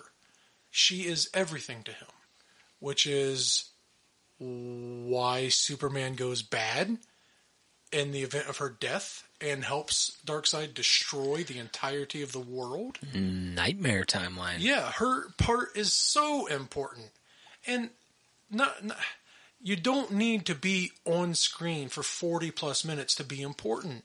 That's why Judi Dench won an Oscar for like three minutes of screen time once. Because yeah, what movie was that? I want to know, and I want to see it. Um, I don't remember because it's not one that I've seen, but I've heard John Campea talk about it multiple times. I'm going to find that out. I'm going to watch Yeah. it. But it, it's true. You know, the devil's in the details. You don't have to be the guy on camera for the entirety of the movie to be the most important pole in the movie. Lois is there. You cannot overestimate her importance to the story. You cannot overestimate uh, Martha's importance to the story. They are both what drives Superman to do what he does, and I feel like the movie covers that very, very well sorry they don't have her have both characters in the movie as much as Superman, and they don't have to write it out for you. I apologize for that. Sorry for the use of subtlety and trying to you know feel the emotion of the characters. I apologize that you're unable to do that, but it's glorious the way it is. It's perfect. They're ah, and then that's my point for this. Then to get on to Wonder Woman. Tuh. Wonder Woman's only problem is that she's a badass. That sounds extremely sexist to me. It really does. What's wrong with a woman being a badass? And we've had this conversation before. Not only does she kick so much ass, but she does it in high heels. Something Batman can't do. Something Superman can't do. What is wrong with women being badass? Have you seen The Mandalorian? Have you? Have you seen Deadpool? The same actress, Gia Cordano. G- Gina Cordano. G- that girl. Um, I think that's right. I think so. She's amazing. What's wrong with what's wrong with a woman being a badass? Badass women characters are so empowering. They're so good at, at storytelling. I see no problem with that. Not only is it not true that she's only a badass, there's nothing wrong with her being a badass. when she shows up and they have no idea who she is, and they're like, "Careful," th- you know, they do the very like man thing of telling her, "Hey, be careful, lady. This thing's not from this planet." You know, like they go into defense mode because she's a woman, and she's just like, "I've killed things from other worlds before." That's awesome. She's like, this foe is beyond any of you. Yeah, Right? She's Gandalf in that moment, like, and she does because she charges in the battle before they do. She jumps forward and is ready to kill this thing without Shameless. a second thought. I Shame- will shamelessly say she is a badass. She is. End of story. For She's Wonder Woman. Right, yeah, exactly. Wonder Woman is a badass. She always has been. Uh, Gal Gadot is a badass, and for you to say that that's a problem, is that the only purpose she serves is to be a badass? No, Get outta it's here. It's not a problem. I've got no problem. For that matter, all those women are badasses. Martha has to deal with the loss of her husband and being an emotional support beam to her son, so she doesn't even really get to grieve. That's badass. Lois tries to solve the crime of what's going on, get with the secret bullet and what what's going on behind the scenes to go against Superman. That's badass. And then she loses Superman and gets the engagement ring afterwards, and she has to live with that knowledge, knowing she'd never see him again. That's a really hard thing to do. She's a badass. So whatever your problem is with women being badasses, get out of here with that. And on top of that, Lois or not Lois Lane, um, Wonder Woman, Diana Prince is not only a badass, and I get like they go it further into the character with Wonder Woman and with Justice League, the Justice League that we have right now, but she's a very deep and emotional character. Like she's got such a rich history. Um, she's got such a burden carrying the weight of her sacrifice of never being able to go back to her homeland ever again for the sake of protecting people who just kill themselves on a regular basis. They like they say in the Wonder Woman movie, we don't deserve her protection at all, and she knows that. She's like, yeah, humanity doesn't deserve it, but it's not about what you deserve. It's about love. Blah blah blah blah blah blah. And while that does sound incredibly cheesy and corny, no, we had this conversation. Dude, that's life, man. We had this conversation today, even Yep. not even about comic books, but you know, what's wrong with telling people that, hey, man, just love thy neighbor, love, love everybody, you know, exist with each other. Wonder Woman is so much more than just a badass, but there's nothing wrong with her being a badass. She's such a badass that in the one animated movie where like all the superheroes end up fighting their fighting their ultimate weakness and, and, and losing and Batman's the only person who knows what's going on because it's actually his plan to defeat them all. The only way to defeat Wonder Woman was to inject her with a drug that made her keep seeing every single person as Cheetah so that she would keep fighting people until she exhausted herself to death. That was the only way Batman could figure out to defeat her was that she would fight until she was too exhausted to fight and she would die. I've got no problem with a Wonder Woman being. I got no problem with any woman being a badass. A Wonder No. Woman is like the badassiest of female badasses. I love it. That guy needs to, to get out of here with that. That actually that here. aggravates me a little bit. Like that sounds extremely sexist to me. Wonder Woman's she's she's a badass, I and have I, and I have a problem with that. I have nothing to say. That's stupid. I have nothing to say. That's stupid. The female characters are the heart and soul of that movie almost. And they should be. Yeah, Boom. and to, to, Boom. to say They're all badasses. They Boom. are Justice League eh, as and the flawed mess that it is. Wonder Woman's character is done extremely well. I can't wait to see how she gets done better. Was Zack Snyder's true vision? Yeah. but she's the one who's reaching out to try to save Cyborg, and you know, relating to him. Also, dude, when she gets when Batman crosses lines with her and she straight fucking punches him, he needed punched. Sorry. I'm glad that she did it. I'm glad that she's a badass. Whoever wrote that, Okay, the only thing I have to say about that entire thing, um, with Wonder Woman in the new Justice League and all that, is props to Ray Fisher for speaking his truth and holding Geoff Johns, Jon Berg, and most importantly, Joss, Joss Whedon accountable for their actions on set for the reshoots. He's been going on about it and taking flack. No. Props to him. I hope more people come out because I know one of the big scenes is when Flash falls on Wonder Woman's breasts. You remember that? And uh, oh yeah, I remember. yeah, from the It word felt really awkward. Exactly from the words around town um gal gadot would not do that like they had to use a body double because she was out on that, and Joss Whedon made that thing be part of the cut. Okay, if your And actor it is objectifying her. against, yeah, It is it is 100% objectifying her, and it is not necessary to the film at all. Not. Shouldn't have been not, in it. Not only that, Forget that. but that joke has been done a thousand and fourteen times, And it's not one that needs to be done. It's not. It's No. not funny. No, I will say I this. didn't laugh when it happened in Justice League. I It's like, either. okay, I will say I'm with Ray Fisher 100%, not just because I love him as Cyborg, but I feel like he's speaking truth here, and I hope more people stand with him because screw that kind of crap. yeah. Screw it all. And not, and not only that, to to wrap this up real quick, yeah, it makes me mad a little bit that somebody would have that complaint about Wonder Woman being a badass. What I didn't even think about it just now. What makes me the maddest is that that made it to the top ten reasons. Right? How how dare you, in 2020 or 16 or whenever this was written, have a problem with a female character being a badass? Yep. To the point that Agreed. it's, to the point that it's one of the top ten reasons it's a quote unquote bad movie. I've got nothing to say about All it. You crushed it. Just go back to your male centric rules. Yep. Fucking loser. Whatever. that makes me mad a little Yeah, bit. that me too, man. that. I mean, we've had some meat, but Yeah, yeah. women need to be saved by men in every movie, period. They can't be badass. Damsel in distresses is what they should all be. Screw you, dude. Get with the times. All right, so number seven on here. This one actually could get pretty uh, deep. Oh, let's let's go deep. You got a long one here. All right. Number seven on the top 10 reasons Batman vs. Superman is a quote unquote bad movie is heavy handed religious themes. Oh, hold the phone. Characters, mostly Lex Luthor, drone on and on about how Superman is a god, a demon, an angel, to the point where it feels like every religious allegory you can think of is discussed in this film. Is that it? That it? That's it. All right. Don't need to read it again. No, you don't. I got it 100%.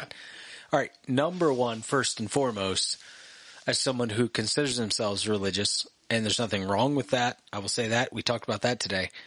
Religion is not the problem in our world. It is fanatics that are the problem in every way, shape, and form. Whether you be far whatever, whether you be fanatical on whatever level, that is the problem. Fanatical and insanity, even in fandoms and in religion, that's the problem. Yeah, to get that out of the way. Religious themes. Um, why would there not be? Because it comes back to us speaking about this entire story is to be told on a level of believability. And if you're going to do that, if that's the, the path you're deciding to tread, what will humanity do when they find out as who said it in the film? One of the people that had on it had on the the news talk shows. I think it was uh I know where you're going. That was my same thought process. man, why he's like NASA big dude, two point twenty five. Oh, um, um, um, Neil deGrasse Tyson? Tyson, yes, he's like. Not only do we find out we're not alone in this universe, but we're not even special. Yeah. I mean, it comes back to the point of what would humanity do if we realized there was a superhuman being out there? How would they react? It comes back to fanatics. What would fanatics do? One side of the fanatics would consider him God.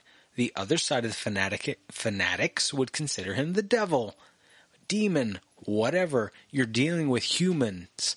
And if we have learned nothing from the year 2020, humans suck.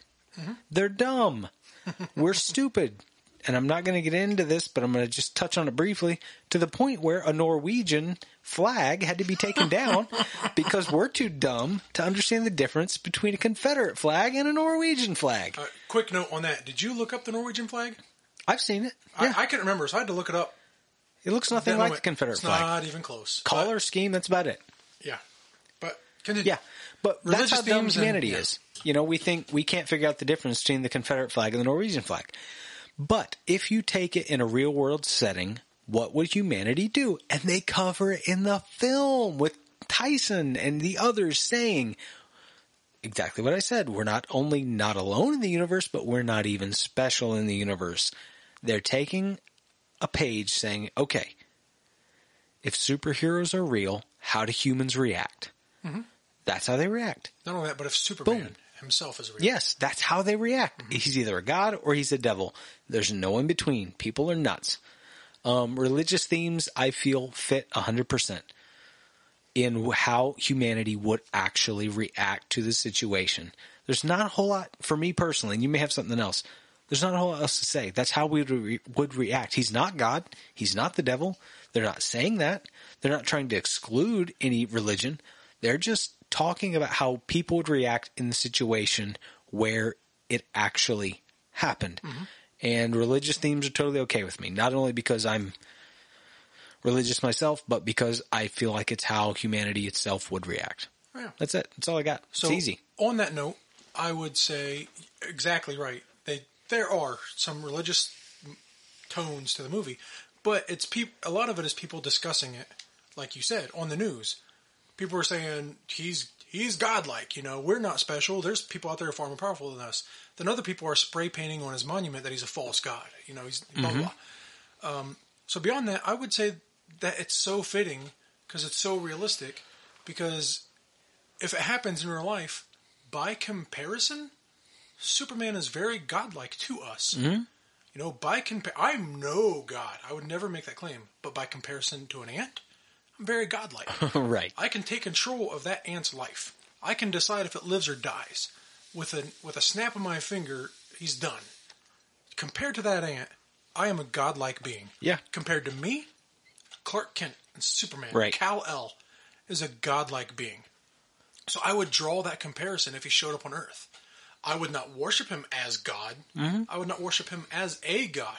But that man has got so much power that there's that there's no other descriptive term for him. He's godlike mm-hmm. compared to us. Yep.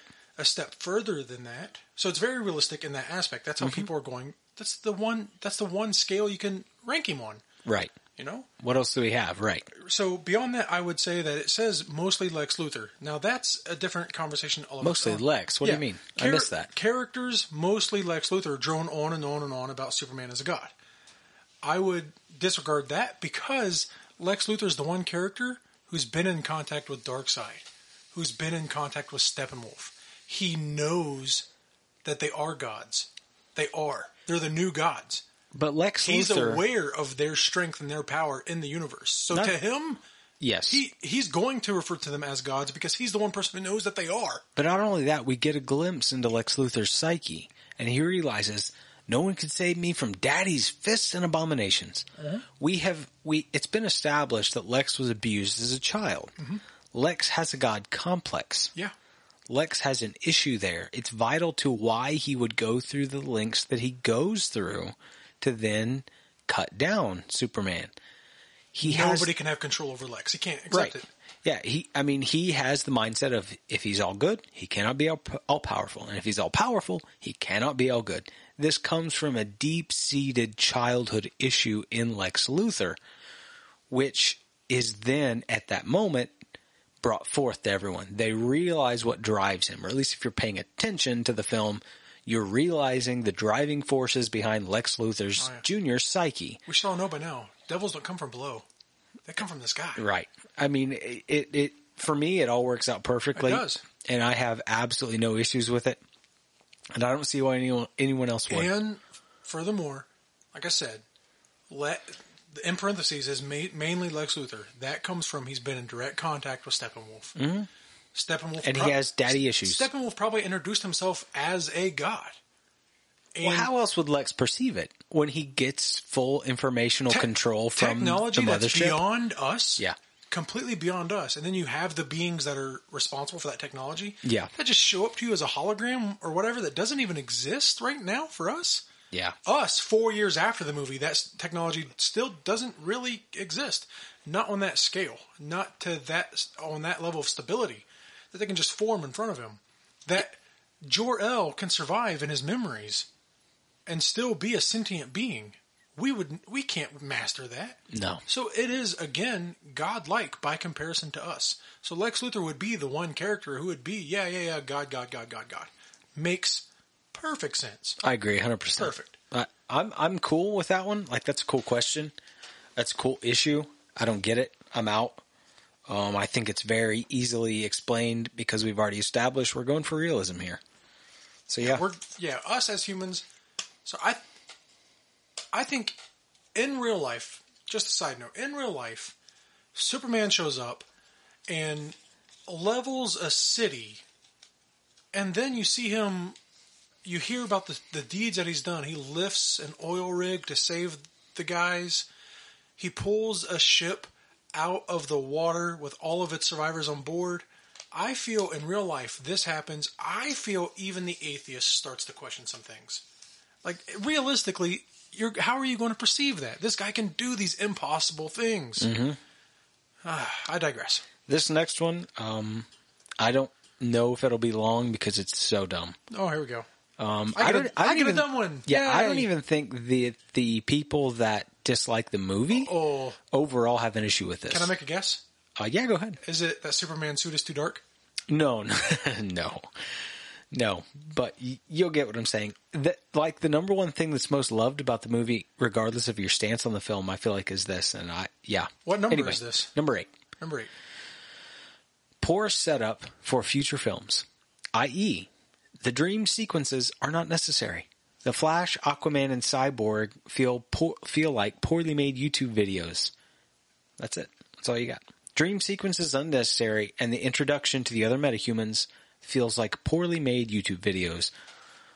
Oh All oh right. boy. So the setup for future movies isn't there? Okay. The, So there's no future with Superman's death. If you've read the comics, you know Superman comes back, Superman returns, but there's no setup there. His death, in and of itself, is a setup. Batman seeing Lex Luthor in prison and him saying, "The bell has been rung, he's coming." he's heard it out in the deep. Yeah, ding, ding, ding, ding, ding, ding, ding. Oh, yeah. That's a setup for what's going to happen next. And if uh-huh. you've read comic books, you know he means Darkseid. You know things are about to go south in the next movie. Furthermore, okay, so there's that. The, mm-hmm. the setup for future movies is perfect. Mm-hmm. You got oh, then you got Batman. We've already covered this. Batman saying, or Bruce Wayne saying, "I failed him in life. I won't fail him in death." He's talking to Lois Lane about uh, uniting the Seven. You know, finding the metahumans. He's asking for help to find the metahumans. He's not asking to unite the Seven, but we, as the audience, know what he's talking about. Uniting the Seven, finding these metahumans. The metahumans uh, feel like poorly made YouTube videos because they are. Thank you. They are. Flash's uh, footage is taken from a convenience store security system. Have you watched Cops ever? Have you watched the news where they talk about have you seen this man? They're all terrible quality. And also that is it's better that they're terrible quality. Otherwise Bruce Wayne would have no problem finding them. It wha- Aquaman is taken from some deep sea diver's GoPro camera in the middle of the ocean. Dion, Di- Diana Prince is taken off a photograph that was from World War One. The quality of these uh, this information is supposed to be poor. It feels like a YouTube video. It's, it's supposed to. A Cyborg's thing is taken off of some uh, uh, Silas's computer, which is actually pretty clear. But it starts to fidget and fuzz when Cyborg starts to come to life. It's draining energy from the surrounding area. Poorly made YouTube videos. That's what it was supposed to be. Oh, and the nightmare sequence is unnecessary? Mm. That's also the nightmare sequence exists solely to set up for the future movie. That's the whole point of that sequence. To show you, oh crap, something goes wrong. Superman goes bad? Batman kills people willy nilly with a firearm? What's going on in this universe? Because even even I, who'm okay with Batman killing, him using an assault rifle is weird, and shooting people is weird. But who's that person he's trying to save in the middle? He's picking her up by the hand. There's all kinds of information I don't know. Why is Batman trying to meet with these secret guys to buy kryptonite to defeat Superman? Because Superman's bad. This will all be explained in the next movie. yeah, future Flash. setup. Flash comes back in time to tell him, yo, dude, I went too far. Find him. You were right about Superman. You have to find Lois, Lois Lane. is You the have key. to find Lois Lane. Speaking back to the females aren't keys to the film. The- yes, the women aren't important at all. Lois Lane is the key to keep Superman from turning bad. Find her. Because you were right about Superman. He's a bad guy. Which we all know he isn't. But something happens to trigger him helping destroy the entire world. obviously joining Darkseid because you see the Omega symbol burnt into the surface of the planet. How is that? How is that not necessary? Also, if it's not necessary, it's fucking cool. Like that was a cool moment in the movie, and it was confusing enough to make me need the answers, which we will get in the future movie. There's not a part of that that's not a setup for a sequel. There's not a single part of that that makes me go, "Oh man, too bad this is the last movie." What is that guy talking about? Yeah, I got nothing. I'm getting, I'm getting a little more hostile now that I've got some alcohol in my system for these, but that makes no sense to me. I didn't even think that would go on that long. Like that's just cut and dry. I don't even think people who dislike the film thought that any of those sequences were unnecessary. No, Like the nightmare They're sequence is all- beloved. It's so cool. they're all, dude. You on it was unnecessary. You want to know it's how unnecessary that it's not. There are still companies right now producing Nightmare Batman action figures. Right? Right now, new Nightmare Batman action figures because people love it because people want that figure. Yeah. And there's not a single part of me that ever thought that that we would not see the answer to that. Right. That- And if nothing else, it answers itself. It's just a further driving point towards Bruce Wayne to try to kill Superman Dude, because absolutely. he's confused. Yeah, and super. Oh, Flash really fucked it up, dude. Yeah. he goes back in time and tells. Bruce, "You were right about Superman," mm-hmm. which, like you said, drives Superman to be like, "Booyah! There's all the justification I need to kill this." Mm, excuse me, to kill this dude. yeah. And Flash is upset about that. He tells him, "I'm I'm too soon, or I'm too late, or I, I, I'm I- too soon, I yeah. arrived at the wrong time. Mm-hmm. This was not the right time to show up." Um, find Lois Lane. Blah blah blah blah blah. All of those points for the whole. There was no setup for a future movie. That's diabolical. Yeah. Like, what are you talking about? Yeah. Like, no one ever watched Batman vs Superman and was like, "Whew, that was good," or "That was bad." That was it. Like, no, no Right. one. The end. No one thought that. no. For one, Zack Snyder even said, you know, there there will be more. His original vision was for another movie after that Mm-hmm. To answer all that question. Yep. To the point where I didn't know this until after Batman vs Superman had released and had the uh, critical backlash that it got. That Zack Snyder had hints in Batman vs Superman that if you knew what they were, were sort of like low key spoilers for Justice League Part Two. Like there, there was like some destruction symbol where there were like two crosses, uh, two steel beams that made crosses in the destruction, which was supposed to be an Easter egg hinting that of the Trinity. By the time Justice League Two happened, two of the Trinity would be dead, which we know now was supposed Superman to be and Wonder Woman. Superman and Wonder Yeah. Woman. Um, but whatever, all those all those points were ridiculous. Yeah. I'm out on that one. Yeah. Forget that. Poor Yeah, setup. I could bad, I could have no. answered that much quickly, but it, much more quickly, quicklier, quicker. But it made me m- mad. Um, so I had to rant a little bit. You'll oh now it's your turn to rant because I feel like you'll go on for a good minute on this one. Good. Let's we, do it. We already kind of touched on it with one of the questions that was mentioned earlier, but this one we're going to have to really hammer it because this one doesn't beat around the bush. It's not subtle. It's nothing. Oh, good. This one says the number three problem with Batman vs Superman is that Superman is characterless. I mean, this is short. Superman himself is part of the problem in this whole movie. No, I mean, this is short solely because we've already talked about it.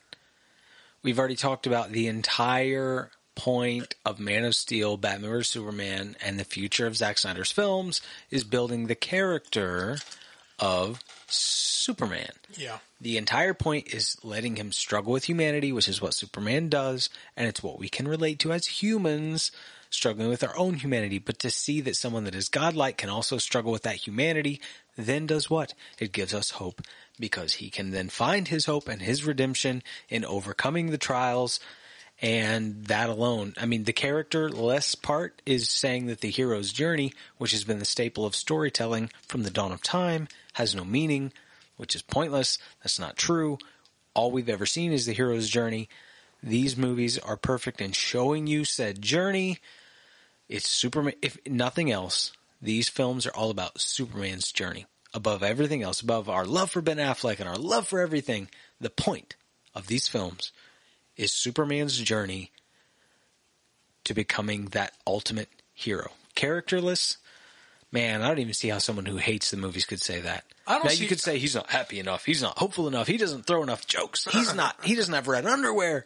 But to say that he has no To say that he has no character, even if you dislike the character, You- I was dumb. going to say you can hate Superman, and I don't say because I have said this several times. I had no love for Superman going into Man of Steel. I didn't even see Man of Steel in theaters because I was like, "Oh boy, another Superman movie. Here we go."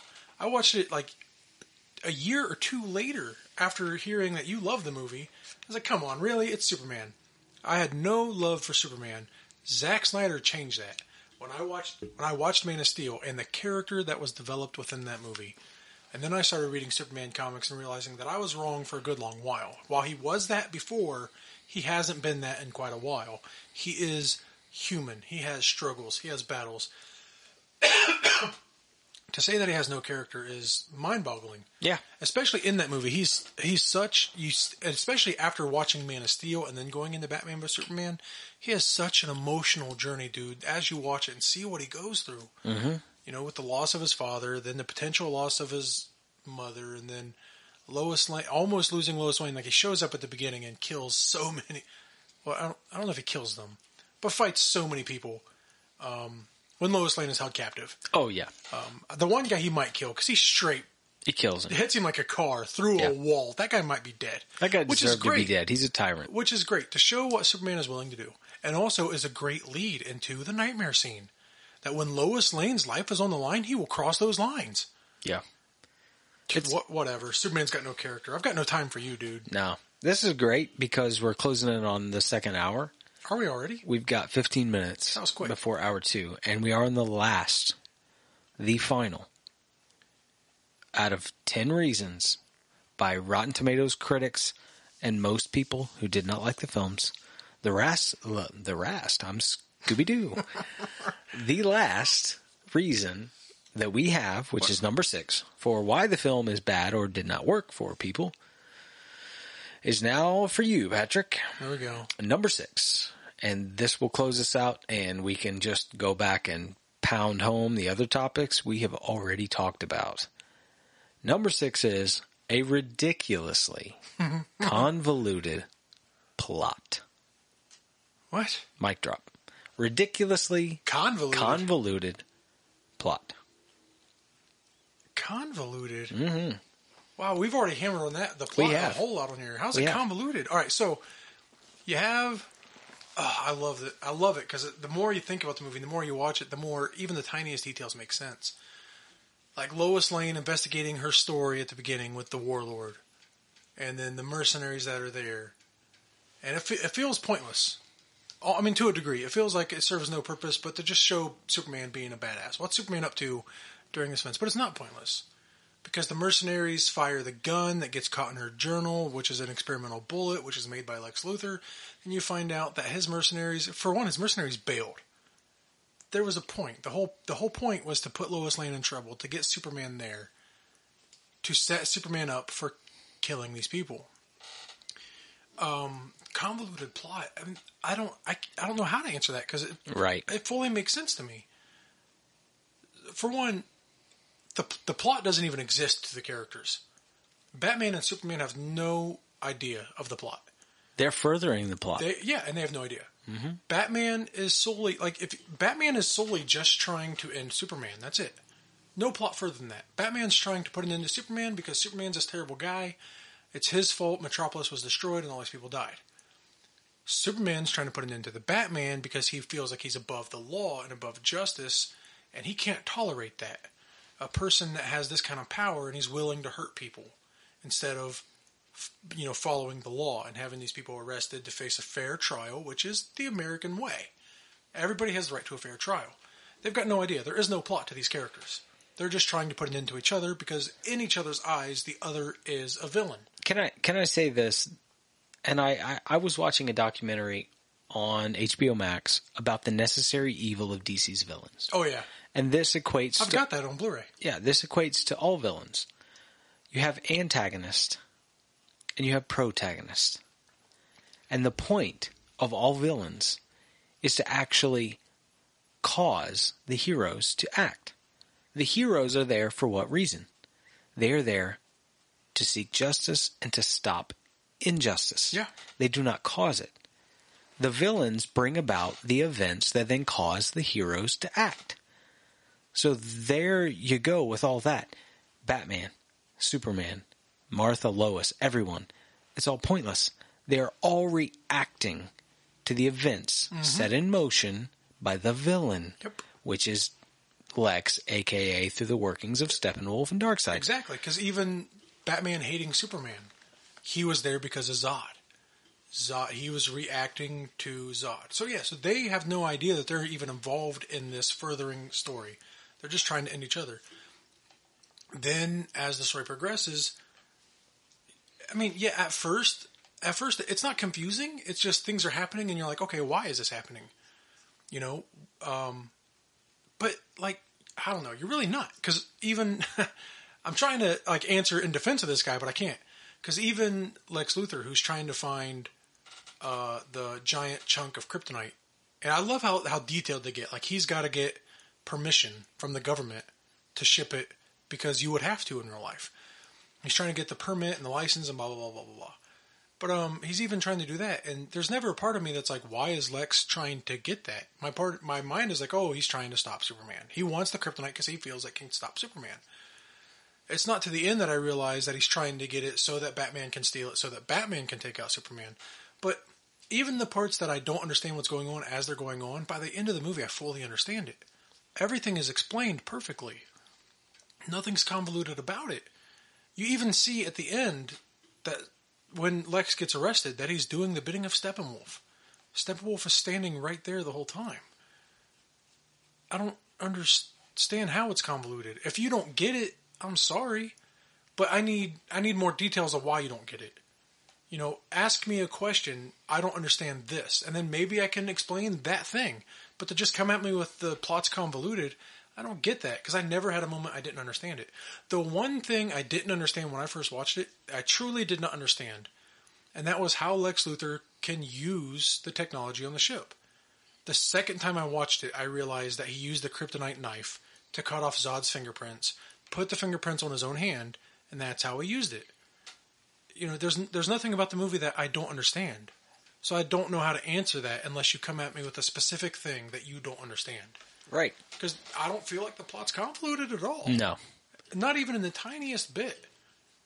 No. By the time you get to the end, everything is laid out before Which you. Which I like in a movie. Yes. I like to not understand, you know, not to not understand, but things happen, and then I'm sitting there on the audience member, as an audience member, trying to figure out why. right. You know, why did he do that? You know, why why is this happening? I don't like a movie to start and be like, okay, I know exactly what's going on. I know exactly the pace of this movie. I know exactly what's going to happen next. As long as by the time the movie ends, it's all explained. Mm-hmm. And in Batman vs Superman, it is. In 100%. Batman vs Superman, Batman does his 180, turns around. Superman is willing to sacrifice himself. You learn that everything is just a big chess game for Lex Luthor. He's pushing everybody's buttons. He's guiding this entire event.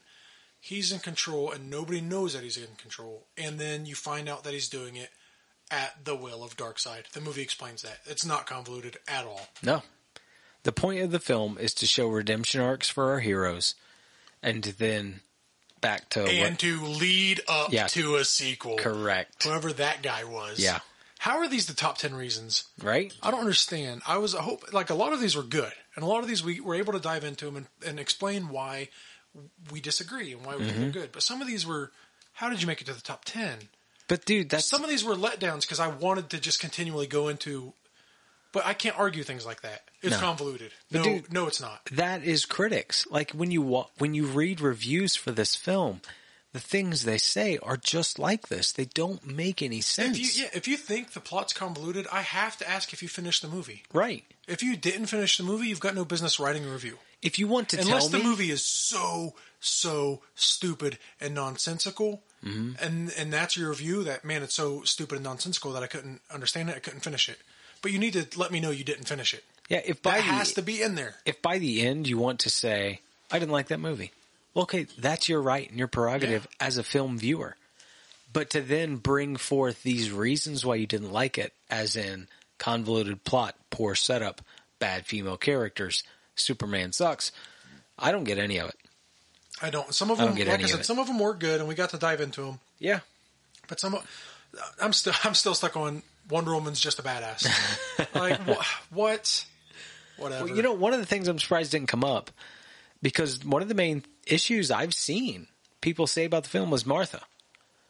You know, to, I mean, we might as well close this out with Martha, our own version of things Do you mean Martha as in the? What did you say that name? Correct. Yes. The whole Martha Never thing. bothered me. Never bothered me. Not once. No, and and here's the thing: there is a level, especially with comic book films, but there is a level of believability and a button that you have to press. And of course, it all comes down to where does that point come to you? Where are you willing to go to press the button of believability? But I will say this, and I've said it before, and I don't want to compare the two, but I feel like the situations are the same and the implications are the same, and it's the same beats if you can reach out and press on the believe button for Captain America and Bucky when he says, I'm with you to the end of the line, then why then can you not turn around and press the exact same button for Martha where they are I, they are almost the exact same instance? They're they're like the same they're they're trying to drive home the same point of where the phrase then stops and changes the mind of the other person that's getting ready to do a bad thing. Because of what? Because of the deep seated history, trauma, feelings, whatever you want to say. There's a deep seated, long past thing in that person's life. And then it only takes a word or it only takes a phrase to make that person pause for a minute. And then we get the further explanation to stop everything or change things or whatever. So Martha is that way. You're letting him kill Martha. He could have started off by saying, You're letting him kill my mother. And then Batman's almost going to continue. And he says, You're letting him kill Martha. And then Martha alone stops him.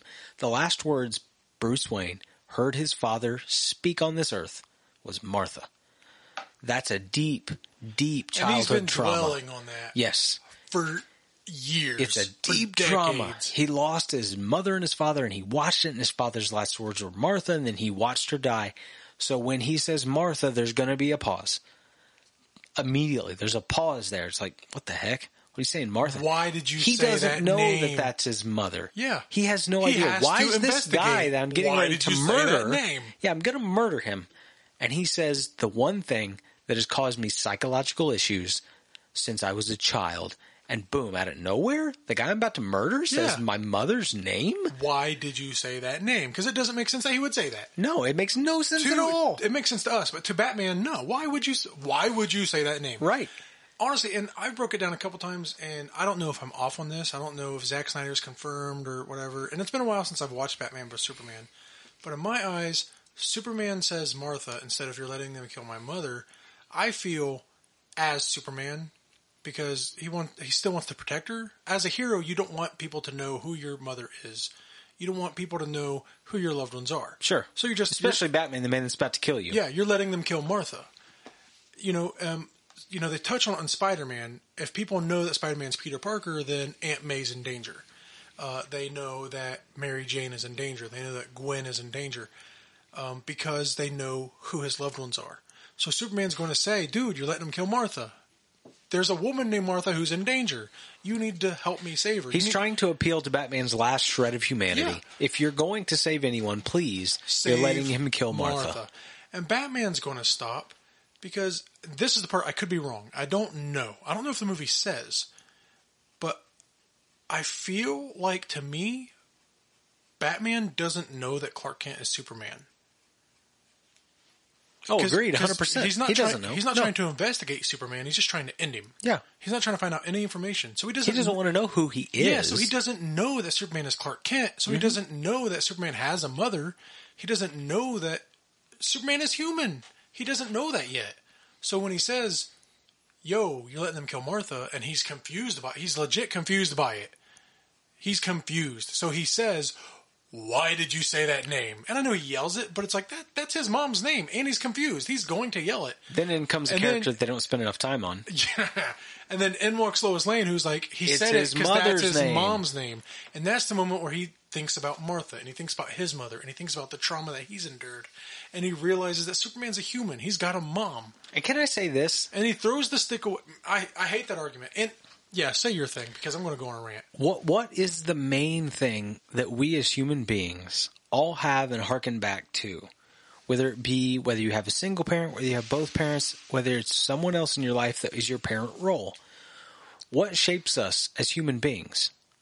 Our parents. Mm-hmm.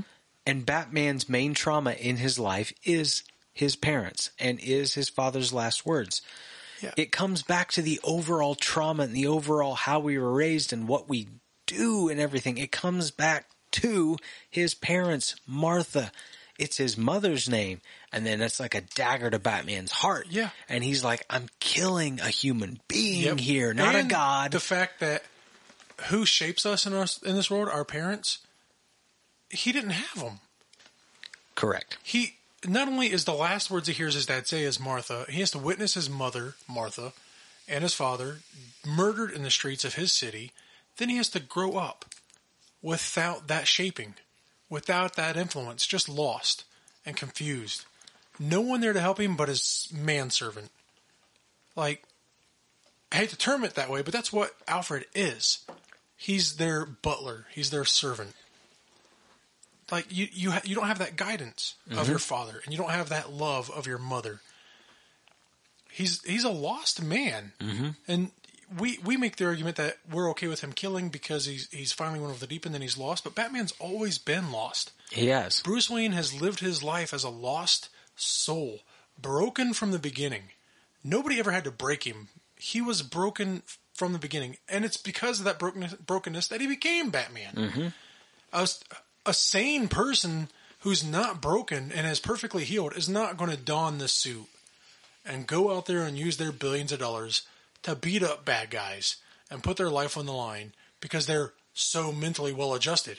It's not going to happen. What is Batman doing? He's running from being Bruce Wayne. He's running from being a real person. Yeah. And he's he's putting on the cape To- and becoming the to the Batman. point, and we and this has been a, a thing that has been talked about to the point where Clark Kent puts on the cape and becomes Superman. Clark Kent is his secret identity. He doesn't want anybody to know that he's Clark Kent. but he is Clark. Yeah, and Diana Prince is Diana Prince who puts on the helmet and becomes Wonder Woman, and, or picks up the shield and becomes Wonder Woman. Spider- Peter Parker is Peter Parker, and he puts mm-hmm. on the suit and becomes Spider Man. Bruce Wayne is the costume. Mm-hmm. He is Batman, mm-hmm. and he puts on the suit of Bruce Wayne. That's it. That's it. That- I see I mean, no better way to end the episode. That's awesome. It's beautiful. Mm. And it, it is what it is. He is Bruce Wayne is Batman. Bruce Wayne is the mask. Bruce Wayne is the cover identity.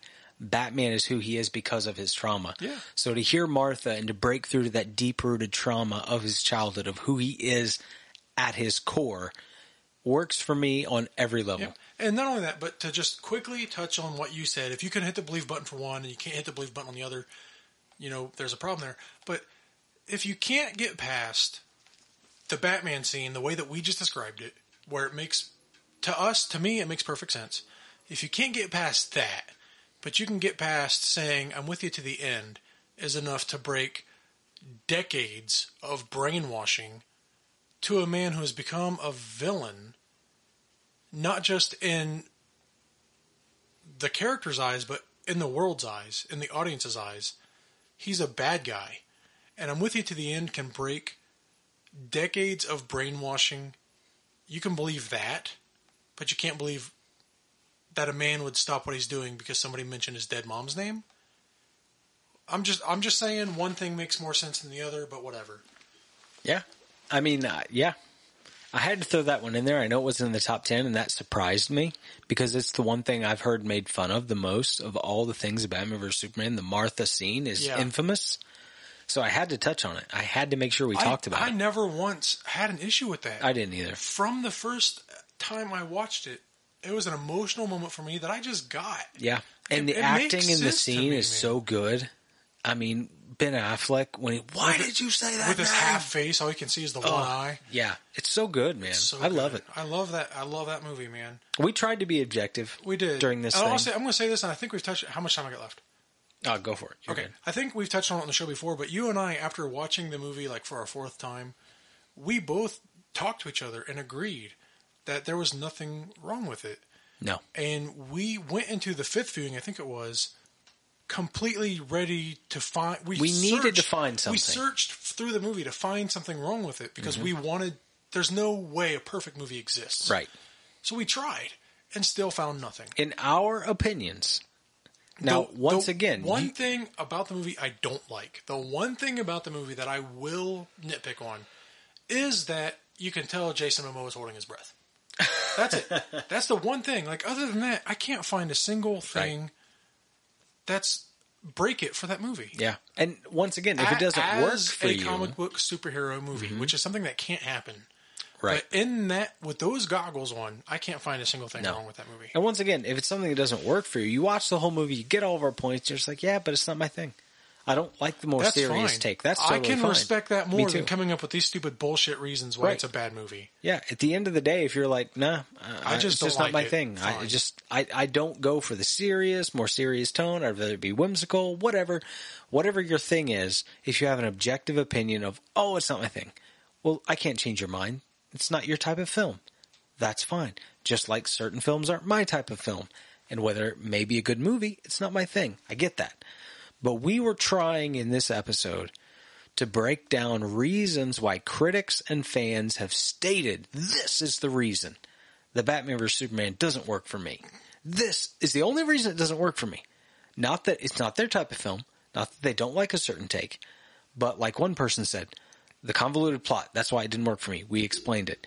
The setup for future films is ridiculous. It doesn't Ah, work for so me. many of these why are I explained it. We tried to take the 10 reasons why it didn't work for people, not why if overall it's not your type of thing, Yeah. but the reasons behind your thinking.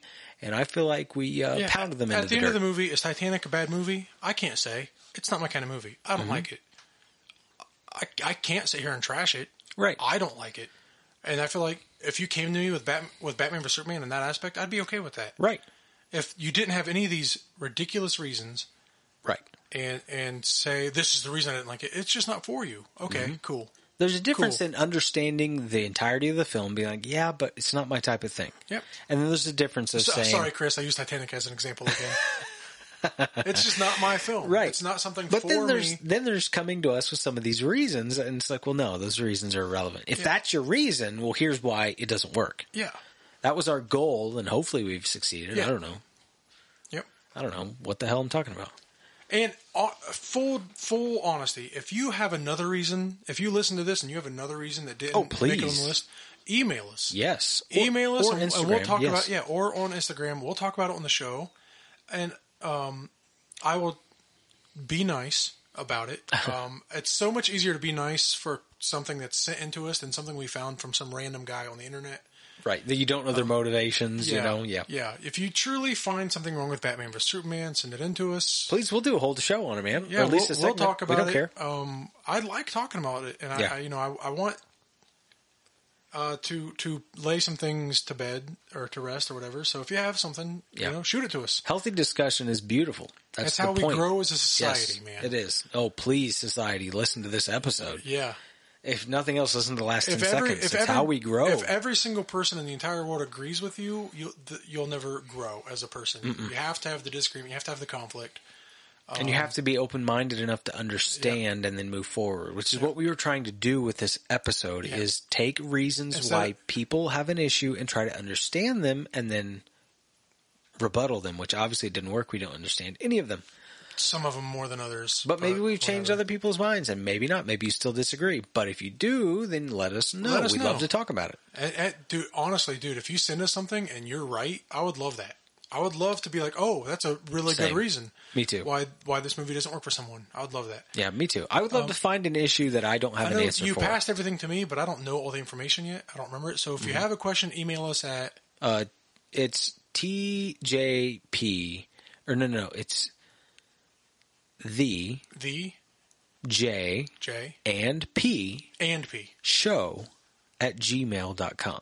at gmail.com. So it's the T H E J N P show at gmail.com. At, yes. J- at gmail.com. Yep. Or our Instagram at, Preferably the Instagram. yeah, it's easier. easier. to remember for us and Yeah. you. So the Instagram Is is, TJP underscore show. TJP underscore And show. honestly, if you just want to reach out to us individually, we have our individual accounts. Mine is Bearded Toy Man. Uh, Ranton, Atlant- Ranton underscore Yes. Atlantean for me. Uh, if nothing else, dude, shoot us some beer recommendations. If nothing else. Oh, absolutely. Yeah. we'll chat beer with you. I send us a message. I chat Yeah. beer with all kinds of people, man. Or just shout out and let us know where you're listening from. That'd be cool too. Yeah. Either way, we're. I mean, if you made it to the end of this episode, that's awesome. If you love or hate Batman vs Superman, we hope this has either been informative to you in one way or the other. Yeah. Doesn't matter. We have a lot of fun doing this. Hopefully, we're getting the audio things figured out three three seasons in. Hopefully, this one sounds better. Who the hell knows? But it's the thing we do to drink and have fun and talk about things we're passionate about. And hopefully, we'll get to go back to the movie someday and talk about new movies. And once movies come out again, Please, yes, I just want to watch Tenet. I'm sure if anybody has listened to us from the beginning, they're probably sick of hearing about Zack Snyder and Batman vs Superman. So give us something else to talk right? about. Yeah, yeah. Release something else, Yes. please. Ho- um, Hollywood, do it. We need Or, it. or if you're sick of hearing about Batman vs Superman, send us a movie, Oh, there you go. and, and if it's a movie I haven't seen, I'll watch it and then Yeah. I'll talk about it on the show. Send us send us something. Yeah. We're desperate. we are desperate. We're, we're um, pleading with Or next week we'll talk about Batman vs Superman and Right. Zack Snyder again. I mean, So- there's other things we can talk about in the same vein. oh, absolutely. Um, whether then we take people's reasons why something is good. I think we should do that next. we should do that a lot. take ten reasons why something is good to other people, And why I and it's a like movie that we don't like, and then either listen to the reasons and change our minds on said film, or then explain why we still don't like it. All right. We might do that next I'm in. if no one gives us anything better to talk If we can, about. if we can Yeah. think of a, did we go over? No, we're good. Okay, if we Yeah. can think of a really good, a really good critical movie that I didn't like, We'll figure something out. we will. But yeah, guys, thanks for jumping in on this. As always, go follow us on our medias, reach out to us, but also check out Groennfell Meadery and get yourself some mead Oh yeah. before the next episode of the Jordan Patrick Show. So yeah, thanks for jumping in. Until next time, guys, we have spoken.